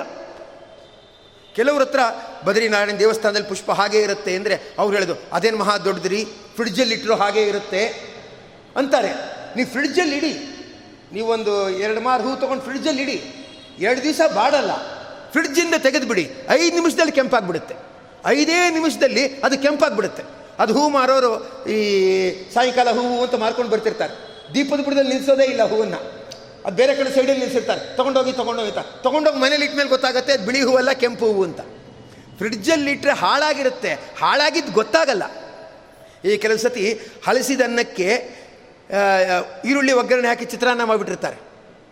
ಹಳಸಿದ ವಾಸನೆ ಬಂದಿರಲ್ಲ ಅಷ್ಟೇ, ಆದರೆ ಹಲಸಿರುತ್ತದು. ಅಲ್ವಾ? ಫ್ರಿಡ್ಜಲ್ಲಿಟ್ಟರೆ ಹಾಳಾಗಿರುತ್ತೆ. ಗೊತ್ತಾಗಲ್ಲ. ಇದು ಆ ಥರ ಅಲ್ಲ. ಆರು ತಿಂಗಳಾದ್ಮೇಲೆ ಬಾಗಲ್ ತೆಗೆದ್ರೆ ಹಾಗೇ ಹೂವಿದೆ. ದೀಪ ಉರಿತಾ ಇರುತ್ತೆ. ನೀವೆಷ್ಟೇ ದೊಡ್ಡ ದೀಪ ತಗೊಳ್ಳಿ, ಎಣ್ಣೆ ಮೂರು ತಿಂಗಳಿಗೆ ಹಾಕುವಷ್ಟು ಹಾಕಿ. ಅದು ರಾಮನವಮಿ ಮೊದಲಾದ ಸಂದರ್ಭಗಳಲ್ಲಿ ಏನು ಮಾಡ್ತಾರೆ, ಹತ್ತು ದಿವಸಗಳು ರಾಮಾಯಣ, ಪಾರಾಯಣ ಆಗಬೇಕು ಅಂದ್ಬಿಟ್ಟು ಆ ದೀಪಕ್ಕೆ ಬತ್ತಿ ಹಾಕಿಟ್ಟಿರ್ತಾರೆ. ಎಷ್ಟು ಬತ್ತಿ ಹಾಕಿಟ್ಟಿರ್ತಾರೆ ಗೊತ್ತಾ? ನಾಲ್ಕೈದು ಬೇರೆ ಬೇರೆ ಕಡೆ ಬತ್ತಿ ಹಾಕಿಟ್ಟಿರ್ತಾರೆ. ಯಾಕೆ ಅಂದರೆ ಅದು ಉರಿತಾ ಉರಿತಾ ಅದರಲ್ಲಿ ಕರಕು ಬಂದುಬಿಟ್ರೆ ಆರೋಗ್ಬಿಡುತ್ತೆ ಎಣ್ಣೆ ಇರ್ಬೋದು, ಕರಕು ಬಂದುಬಿಟ್ರೆ ಆರೋಗ್ಬಿಡುತ್ತೆ ಅಲ್ಲಿ ಆರು ತಿಂಗಳು ಹಾಗೆ ಉರಿತಾ ಇರುತ್ತೆ ನೋಡಿ. ನಾವು ಉರಿಸ್ತಾ ಇರೋದಾ? ನಾವು ಉರಿಸ್ಬೇಕು ಅಂದ್ಕೊಂಡ್ರೆ ನಿಜ ಹೇಳ್ತೀನಿ, ಬೆಂಕಿ ಕಡ್ಡಿ ಹಚ್ಚಿದ್ರೆ ಬೆಂಕಿ ಎತ್ಕೊಳ್ಳಲ್ಲ, ಕಡ್ಡಿ ಮುರಿದು ಬೀಳ್ತಾ ಇರುತ್ತೆ. ಹಿಂಗೆ, ಏನ್ರಿ ಅಂದರೆ ಕಡ್ಡಿನೇ ಆಗಿದೆ ಅಂತೀವಿ, ಬೆಂಕಿ ಪಟ್ಟಣ ಸರಿ ಇಲ್ಲ ಅಂತೀವಿ, ಉಳಿದವರು ಅಂತಾರೆ ಆಚಾರ್ಯ ಸರಿ ಇಲ್ಲ ಅಂತಾರೆ. ಅಲ್ಲ, ಹತ್ತಲ್ಲ. ಬೆಂಕಿ ಕಡ್ಡಿಯಿಂದ ಬೆಂಕಿ ಕಡ್ಡಿ ಗೀರಕ್ಕಾಗಲ್ಲ. ಆರು ತಿಂಗಳು ದೀಪ ಹಾಗೆಯೇ ಉರಿತಾ ಇರುತ್ತೆ.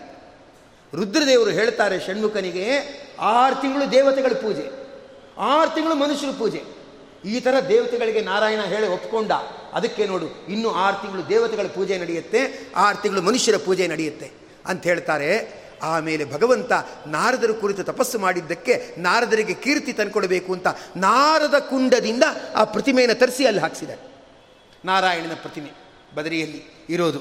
ಅದನ್ನೇ ಹೇಳ್ತಾರೆ ಗೃಹೀದ್ವಂ ಮಾಮಕೀ ಮೂರ್ತಿಂ ಶೈಲೀಂ ಅಂತೆ ನಾರದ ಕುಂಡಗಾಂ. ಅಂದ್ಬಿಟ್ಟು ಅದನ್ನು ಅಲ್ಲಿ ಹೇಳ್ತಕ್ಕಂಥವರಾಗಿದ್ದಾರೆ. ಇಂತಹ ನಾರದರನ್ನು ನಮ್ಮ ಪ್ರಭು ಏನು ಮಾಡಿದ್ದಾನೆ ಅಂದರೆ ಮುಂದೆ ಇಟ್ಕೊಳ್ತಾ ಇರ್ತಕ್ಕಂಥವನಾಗಿದ್ದಾನೆ. ಮುಂದೆ ಇಟ್ಟುಕೊಂಡು ಆ ದರ್ಶನ ಮೊದಲಾದವನ್ನು ಕೊಡ್ತಾ ಇದ್ದಾನೆ. ಅಂದರೆ ನೀವು ನಾರಾಯಣನ ಸ್ಮರಣೆ ಮಾಡಬೇಕಾದ್ರೆ ಮೊದಲು ನಾರದರ ಸ್ಮರಣೆ ಮಾಡಬೇಕು. ನಾರದರ ಸ್ಮರಣೆ ಮಾಡಿದ್ರೆ ನಾರದರ ಬಾಯಲ್ಲಿ ಬರೋದೆ ನಾರಾಯಣ ನಾರಾಯಣ ನಾರಾಯಣ ಅಂತಾನೆ ಸ್ಮರಣೆ ಮಾಡೋದು. ಅವರನ್ನು ನಾರಾಯಣ ಏನು ಮಾಡಿದ್ದಾನೆ ಮುಂದಿಟ್ಕೊಂಡಿದ್ದಾನೆ ಬದರಿಯಲ್ಲಿ. ಯಾಕೆ ಹೇಳ್ತಾರೆ, ಕೃತಯುಗದಲ್ಲಿ ತುಂಬ ಮನಸ್ಸು ಪ್ರಶಸ್ತ ಇತ್ತಾದ್ರಿಂದ ಒಂದು ನಿಮಿಷ ಸುಮ್ಮನೆ ನಾರಾಯಣ ಅಂದ್ಬಿಟ್ರೆ ಮನಸ್ಸು ನಾರಾಯಣಗೆ ಕನೆಕ್ಟ್ ಆಗ್ತಾ ಇತ್ತಂತೆ. ಅದೇನು ನೆಟ್ ಕನೆಕ್ಟ್ ಆಗುತ್ತೆ ಅಂತಾರಲ್ಲ. ಆ ಥರ ಏನಂತ ಹೇಳಿದ್ರೆ ತಕ್ಷಣ ಏನಾಗ್ತಿತ್ತು? ಧ್ಯಾನಕ್ಕೆ ಅಂತ ಕೂತ್ರೆ ಅವರ ಮನಸ್ಸು ನಾರಾಯಣನಿಗೆ ಕನೆಕ್ಟ್ ಆಗ್ತಾ ದೇವರಿಗೆ ಮೈಂಡ್ ಕನೆಕ್ಟ್ ಆಗಿಬಿಟ್ರೆ ಅದನ್ನು ಧ್ಯಾನ ಅಂತ ಕರೀತಾರೆ. ಇನ್ನು ಕೆಲವು ಕಡೆ ಇರ್ರಿ ನಾಟ್ ರೀಚಬಲ್ ಅಂತ ಬರುತ್ತೆ. ನಾಟ್ ರೀಚಬಲ್ ಅಂದರೆ ಡಿಸ್ಟರ್ಬೆನ್ಸ್ ಇದೆ ರೀಚ್ ಆಗ್ತಾ ಇಲ್ಲ ಅಂತ. ಕನೆಕ್ಟಿವಿಟಿ ಇದೆ ಅಂದರೆ ದೇವರಿಗೂ ಮನಸ್ಸಿಗೂ ಆಗೋ ಕನೆಕ್ಟಿವಿಟಿಗೆ ಧ್ಯಾನ ಅಂತ ಕರೀತಾರೆ. ಕೃತೆ ಯಧ್ಯಾಯತೋ ವಿಷ್ಣು. ಕೃತಯುಗ ಏನಿದೆ, ಆ ಕೃತಯುಗದಲ್ಲಿ ದೇವರನ್ನು ಧ್ಯಾನ ಮಾಡುವುದು ಸಾಧ್ಯ ಆಗ್ತಾ ಇತ್ತು. ತ್ರೇತಾಯುಗದಲ್ಲಿ ಧ್ಯಾನ ಮಾಡೋಕ್ಕಾಗ್ತಿಲ್ಲ. ಯಾಕೆ ಅಂದರೆ ಧರ್ಮಕ್ಕೆ ಇರೋದು ಮೂರು ಪಾದ ಮಾತ್ರ. ಮೂರು ಪಾದ ಮಾತ್ರ ಅಂದರೆ ಬರೀ ಧ್ಯಾನದಿಂದ ಸಾಕ್ಷಾತ್ಕರಿಸ್ಕೊಳಕ್ಕಾಗಲ್ಲ. ಕೆಲವರು ಹೇಳ್ತಾರೆ, ಇಂಟರ್ನೆಟ್ಟೇ ಇಲ್ಲ, ಮೊಬೈಲಲ್ಲಿ ಬರೀ ಎರಡೇ ಕಡ್ಡಿ ಕಾಣಿಸ್ಕೋತಾ ಇದೆ, ಇಂಟರ್ನೆಟ್ ಸರಿ ಇಲ್ಲ ಅಂತಾರೆ. ಮೂರೇ ಕಾಲು ಕಾಣಿಸ್ಕೋತಾ ಇದೆ ತ್ರೇತಾಯುಗದಲ್ಲಿ. ದೇವರಿಗೆ ಕನೆಕ್ಟಿವಿಟಿ ಆಗ್ತಾ ಇಲ್ಲ. ಕನೆಕ್ಟಿವಿಟಿ ಆಗದೆ ಇದ್ದರೆ ಏನು ಮಾಡಬೇಕು ದೇವರಿಗೆ? ಮೆಸೇಜ್ ಕಳಿಸ್ಬೇಕಷ್ಟೆ ಕೊರಿಯರ್ ಕಳಿಸ್ಬೇಕಷ್ಟೆ. ಬೇರೆ ಮಾರ್ಗ ಇಲ್ಲ. ನೇರ ಕೊಡೋಕ್ಕಿಲ್ಲ, ದೇವರು ಕಾಣಿಸಲ್ಲ. ಅದಕ್ಕೆ ಕೊರಿಯರ್ ಕಳಿಸೋದೇ ವಾಸಿ. ಅದಕ್ಕೆ ತ್ರೇತಾಯುಗದಲ್ಲಿ ಏನು ಮಾಡಿಬಿಟ್ರು? ಯಜ್ಞಗಳಿಂದ ಆಹುತಿ. ನಾರಾಯಣ ಯಸ್ವಾ, ನಾರಾಯಣ ಏದಂ ನವಮ ಓಂ ಧಂ ಧನ್ವಂತರ ಏ ಧನ್ವಂತರ ಏದಂ ನವಮ ಅಂತ ಆಹುತಿ. ಅದು ಅಗ್ನಿ ಏನು ಮಾಡ್ತಾನೆ? ಭಗವಂತನೇ ತೊಗೊಂಡೋಗಿ ಕೊಡ್ತಾನೆ. ಇವ್ರು ನೇರ ಕೊಡೋಕ್ಕಿಲ್ಲ. ಯಾಕೆ? ತ್ರೇತಾಯುಗದ ಪರಿಸ್ಥಿತಿ ಹಾಗಾಗೋಯ್ತು. ಮೂರೇ ಪಾದ ಧರ್ಮ ಇರೋದ್ರಿಂದ ನಾರಾಯಣಗೆ ತಲುಪಿಸಕ್ಕಾಗಲ್ಲ ಅಂತಾಗೋಯ್ತು. ಅದರಿಂದ ಕೃತೇಯಧ್ಯಾಯತೋ ವಿಷ್ಣು. ತ್ರೇತಾಯಾಮ್ ಯಜತೋ ಮಕೈಹಿ.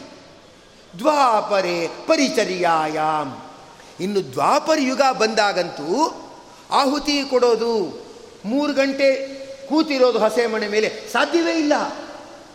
ಮನಸ್ಸು ಅರ್ಧಂಬರ್ಧ ಆಗೋಯ್ತು ದ್ವಾಪರ ಯುಗದಲ್ಲಿ. ಎರಡು ಪಾದದಲ್ಲಿ ಧರ್ಮ ಇರುತ್ತಲ್ವಾ? ಅರ್ಧಂಬರ್ಧ ಆಗಿರೋತು ಕೂತು ಮೂರು ಗಂಟೆ ಕೂತು ಆಹುತಿ ಕೊಡೋಕ್ಕಾಗಲ್ಲ. ಆಗ ಏನಾಯಿತು? ಮಹಾತ್ಮರ ಸೇವೆ ಮಾಡು ಸಾಕು. ನೀನೆಲ್ಲ ಮಾಡೋಕ್ಕಾಗಲ್ಲ. ಯಾರು ಮಾಡ್ತಾರೋ ಅವ್ರಿಗೆ ಸಪೋರ್ಟ್ ಮಾಡು. ಅಂದ್ಬಿಟ್ಟು ದ್ವಾಪರೇ ಪರಿಚರ್ಯಾಯ. ಇತರರ ಸೇವೆ ಮಾಡಿದ್ರೆ ಸಾಕು ಅಂತ ಬಂತು. ಕಲಿಯುಗದಲ್ಲಿ ಕಲವು ತತ್ ಹರಿಕೀರ್ತನ ಅದ್ಯಾವುದು ಆಗಲ್ಲ. ಸಂಕೀರ್ತನೆ ಮಾಡಬೇಕು. ಅದು ಒಂದೇ ಮಾರ್ಗ. ಭಗವನ್ನಾಮ ಸಂಕೀರ್ತನೆ. ಅದೇ ಕಲಿಯುಗದಲ್ಲಿ ಮಾರ್ಗ ಅಂತ ಹೇಳಿಬಿಟ್ಟಿದ್ದಾರೆ. ನಾರದರನ್ನ ಭಗವಂತ ಯಾಕೆ ಮುಂದೆ ಕೂರಿಸಿದ್ದಾನೆ? ನಾರಾಯಣ ನಾಮ ಸಂಕೀರ್ತನೆ ಮಾಡೋರು ಅವರೇ. ಇಡೀ ಜಗತ್ತಲ್ಲಿ ವಾಯುದೇವರ ಆವೇಶ ಇದ್ದು ಭಗವನ್ನಾಮ ಸಂಕೀರ್ತನೆ ಮಾಡೋರು, ನರಲೋಕಕ್ಕೆ ಪುಣ್ಯವನ್ನು ಸಂಚಯವನ್ನು ಬಯಸೋರು ಅಂದರೆ ನಾರದರು. ಅದಕ್ಕೆ ನಾರಾಯಣ ತನ್ನ ಜೊತೆ ಏನು ಮಾಡಿದ್ದಾನೆಂದರೆ ಸಂಕೀರ್ತನೆ ಮಾಡುವವರು ಅಂತ ನಾರದರನ್ನು ತನ್ನ ಪರಿವಾರದಲ್ಲಿ ಸೇರಿಸ್ಕೊಂಡು ಮುಂದೆ ಇಟ್ಟಿದ್ದಾನೆ. ಬದ್ರಿಗೆ ಹೋದರೆ ಮೊದಲು ನೋಡಿ ನಾರಾಯಣ. ನಾರದನ ಜೊತೆ ನೋಡಿ, ಲಕ್ಷ್ಮೀದೇವಿ ಇರ್ತಾಳೆ, ಕೆಳಗಡೆ ನೋಡಿ ನಾರದನ, ಕೆಳಗಡೆ ನೋಡಿ ನಾರದರು ಇದ್ದಾರೆ. ಅಂದ್ರೇನು? ನನಗೆ ತುಂಬ ಇಷ್ಟವಾದ್ದು ಸಂಕೀರ್ತನೆ. ನೀವು ಸಂಕೀರ್ತನೆ ಮಾಡಿದ್ರೆ ಒಳ್ಳೆಯದಾಗತ್ತೆ ಇಲ್ಲದೆ ಇದ್ದರೆ ಇಲ್ಲ ಅಂತ ತನ್ನ ಪರಿವಾರದಲ್ಲಿ ನಾರದರನ್ನು ಭಗವಂತ ಏನು ಮಾಡಿದ್ದಾನೆ? ಸೇರಿಸ್ಕೊಂಡಿದ್ದಾನೆ. ಮತ್ತು ನಾರದರು ಇನ್ನೊಂದು ವರ ಕೇಳಿದರು. ಸ್ವಾಮಿ, ಸದಾ ನಿನ್ನಲ್ಲಿ ಭಕ್ತಿ ಇರಬೇಕು. ಮತ್ತು ನಾನು ಏನು ತಪಸ್ಸು ಮಾಡಿದ್ದೀನಿ ಈ ಶಿಲೆ? ಈ ಶಿಲೆಯಲ್ಲಿ ನಿನ್ನ ಸನ್ನಿಧಾನ ಇರಬೇಕು. ಯಾಕೆ ಅಂದರೆ ನಿನ್ನ ಸನ್ನಿಧಾನ ಇದ್ಬಿಟ್ರೆ ಮುಂದೆ ಯಾರೋ ಜಪ ಮಾಡ್ತಾರೆ, ತಪ ಮಾಡ್ತಾರೆ, ಹೋಮ ಮಾಡ್ತಾರೆ, ಏನೋ ಭಗವನ್ನಾಮ ಸಂಕೀರ್ತನೆ ಮಾಡ್ತಾರೆ, ಅವರಿಗೆಲ್ಲ ವಿಶೇಷವಾಗಿರ್ತಕ್ಕಂಥ ಪುಣ್ಯ ಬರಬೇಕು. ಅದಕ್ಕೆ ಈ ಶಿಲೆಯಲ್ಲಿ ನಿನ್ನ ಸನ್ನಿಧಾನ ಇರಬೇಕು. ಅಂತ ಕೇಳಿದಾಗ ನಾರಾಯಣ ತಥಾಸ್ತು ಅಂತಂದಿದ್ದಾನೆ. ಅಂದರೆ ನಾರದ ಶಿಲೆಯಲ್ಲಿ ಭಗವಂತನ ವಿಶೇಷವಾದ ಸನ್ನಿಧಾನ ಇದೆ. ಅದಕ್ಕೆ ನೀವು ಬದರಿಗೆ ಹೋದಾಗ ಅವಶ್ಯವಾಗಿ ಮಾಡಬೇಕಾದ ಕೆಲಸ ಅಂದರೆ ಏನು? ಆ ಪಂಚಶೀಲ ಅಂತ. ಆ ರಾವಲ್ಜಿಗಳು ಅಂತಿರ್ತಾರೆ, ಪಂಡಾಗಳು ಅಂತಿರ್ತಾರೆ, ಅವ್ರನ್ನ ಹಿಡ್ಕೊಂಡು ಪಂಚಶೀಲ ಇರೋ ಜಾಗಕ್ಕೆ ಹೋಗಬೇಕು. ಮಂತ್ರಾಲಯಕ್ಕೆ ಹೋದಾಗ ಕಾರ್ ಮಾಡ್ಕೊಂಡು ಪಂಚಮುಖಿಗೆ ಹೋಗ್ತೀವೋ ಇಲ್ಲೋ? ಪಂಚಮುಖಿಗೆ ಹೋಗಿ ನೋಡ್ಕೊಂಬರ್ತೀವಿ. ರಾಯರು ತಪಸ್ಸು ಮಾಡಿದ ಸ್ಥಳ ಅಂತ ನೋಡ್ಕೊಂಬರ್ತೀವಿ. ಬದ್ರಿಗೆ ಹೋದರೆ ಪಂಚಶೀಲ ನೋಡ್ಕೊಂಡು ಬನ್ನಿ. ಆಮೇಲೆ ನಾರಾಯಣನ ನೋಡಿಬೇಕಾದ್ರೆ. ಅಲ್ಲಿ ನೋಡಿ, ಇದೆ. ಅಲ್ಲಿ ಸನ್ನಿಧಾನ ಇದೆ. ಭಗವಂತನ ಸನ್ನಿಧಾನ ಇದೆ. ಆ ಶಿಲೆ ಮೇಲೆ ಐದು ನಿಮಿಷ ಕೂತ್ಕೋಬೋದು. ಕೂತ್ಕೊಂಡು ಕ್ಲೀನಾಗಿ ಯಾವುದಾದ್ರು ವಿಷ್ಣು ಸಹಸ್ರನಾಮ ಸ್ತೋತ್ರ ಎಲ್ಲ ಹೇಳ್ಕೊಂಡು ಆಮೇಲೆ ಭಗವಂತನ ದರ್ಶನಕ್ಕೆ ಬರ್ಬೋದು. ಯಾಕಂದರೆ ನಾರದರ ಮೂಲಕನೇ ಬರಬೇಕು ಭಗವಂತನ ದರ್ಶನಕ್ಕೆ. ಆದ್ದರಿಂದ ಅದನ್ನು ಇಲ್ಲಿ ತಿಳಿಸ್ತಾ ಇರ್ತಕ್ಕಂಥವ್ರಾಗಿದ್ದಾರೆ ಹೀಗೆ ಆಯಿತು. ಮತ್ತು ನಾರದರನ್ನು ಭಗವಂತ ಮುಂದಿಟ್ಟು ಏನು ಮಾಡಿದ್ದಾನಂದರೆ, ನನ್ನ ಬದರಿ ಕ್ಷೇತ್ರಕ್ಕೆ ಬರೋರು ನಾರದರು ಮಾತು ಕೇಳಬೇಕು, ನಾರದರು ಮಹನೀಯರು, ಅವರು ಸಂಕೀರ್ತನ ಮಾಡ್ತಕ್ಕಂಥ ಮಹಾನುಭಾವರು, ನನ್ನ ವಿಷ್ಣು ಸರ್ವೋತ್ವತ್ವವನ್ನು ಭೂಮಿಯಲ್ಲಿ ಸ್ಥಾಪನೆ ಮಾಡೋರು ಅಂಥವ್ರಿಗೆ ವಿಶಿಷ್ಟವಾದ ಸ್ಥಾನವನ್ನು ನಾರದರಿಗೆ ಕೊಡ್ತಾ ಇರ್ತಕ್ಕಂಥವನಾಗಿದ್ದಾನೆ.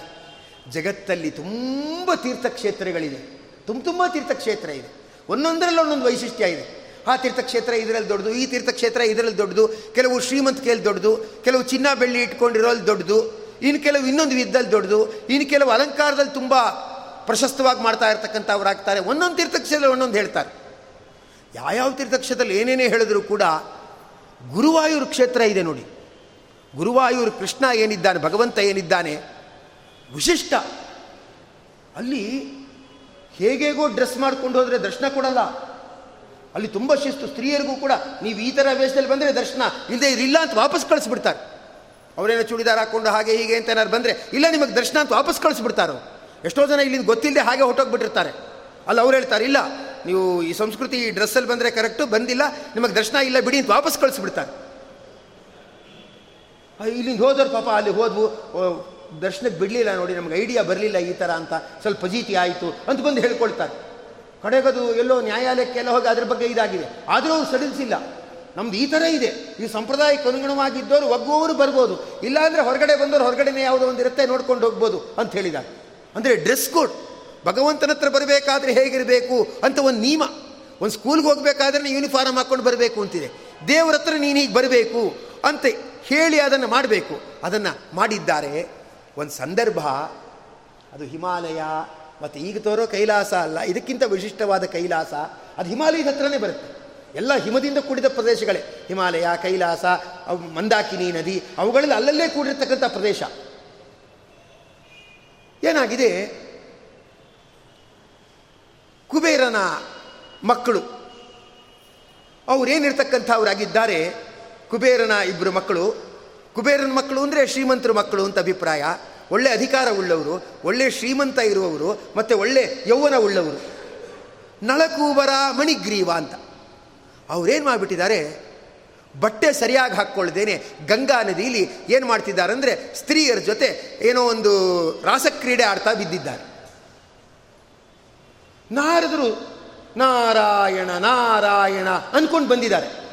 ಅಪ್ಪ, ಸ್ತ್ರೀಯರು ಓಡಿಟೋದ್ರು ಈ ನಳಕುಬರ ಮಣಿಗಿರಿವರು ಅಂದ್ಕೊಂಡ್ರು ನಮಗಿರೋ ಸಂಪತ್ತು ಲೆಕ್ಕ ಹಾಕಕ್ಕೆ ಹೋದರೆ ಒಂದ್ಸತಿ ನಾರದರನ್ನೇ ಕರೆಸ್ಬಿಟ್ಟು ಭಿಕ್ಷೆ ಮಾಡಿಸ್ಬಿಡ್ಬೋದು.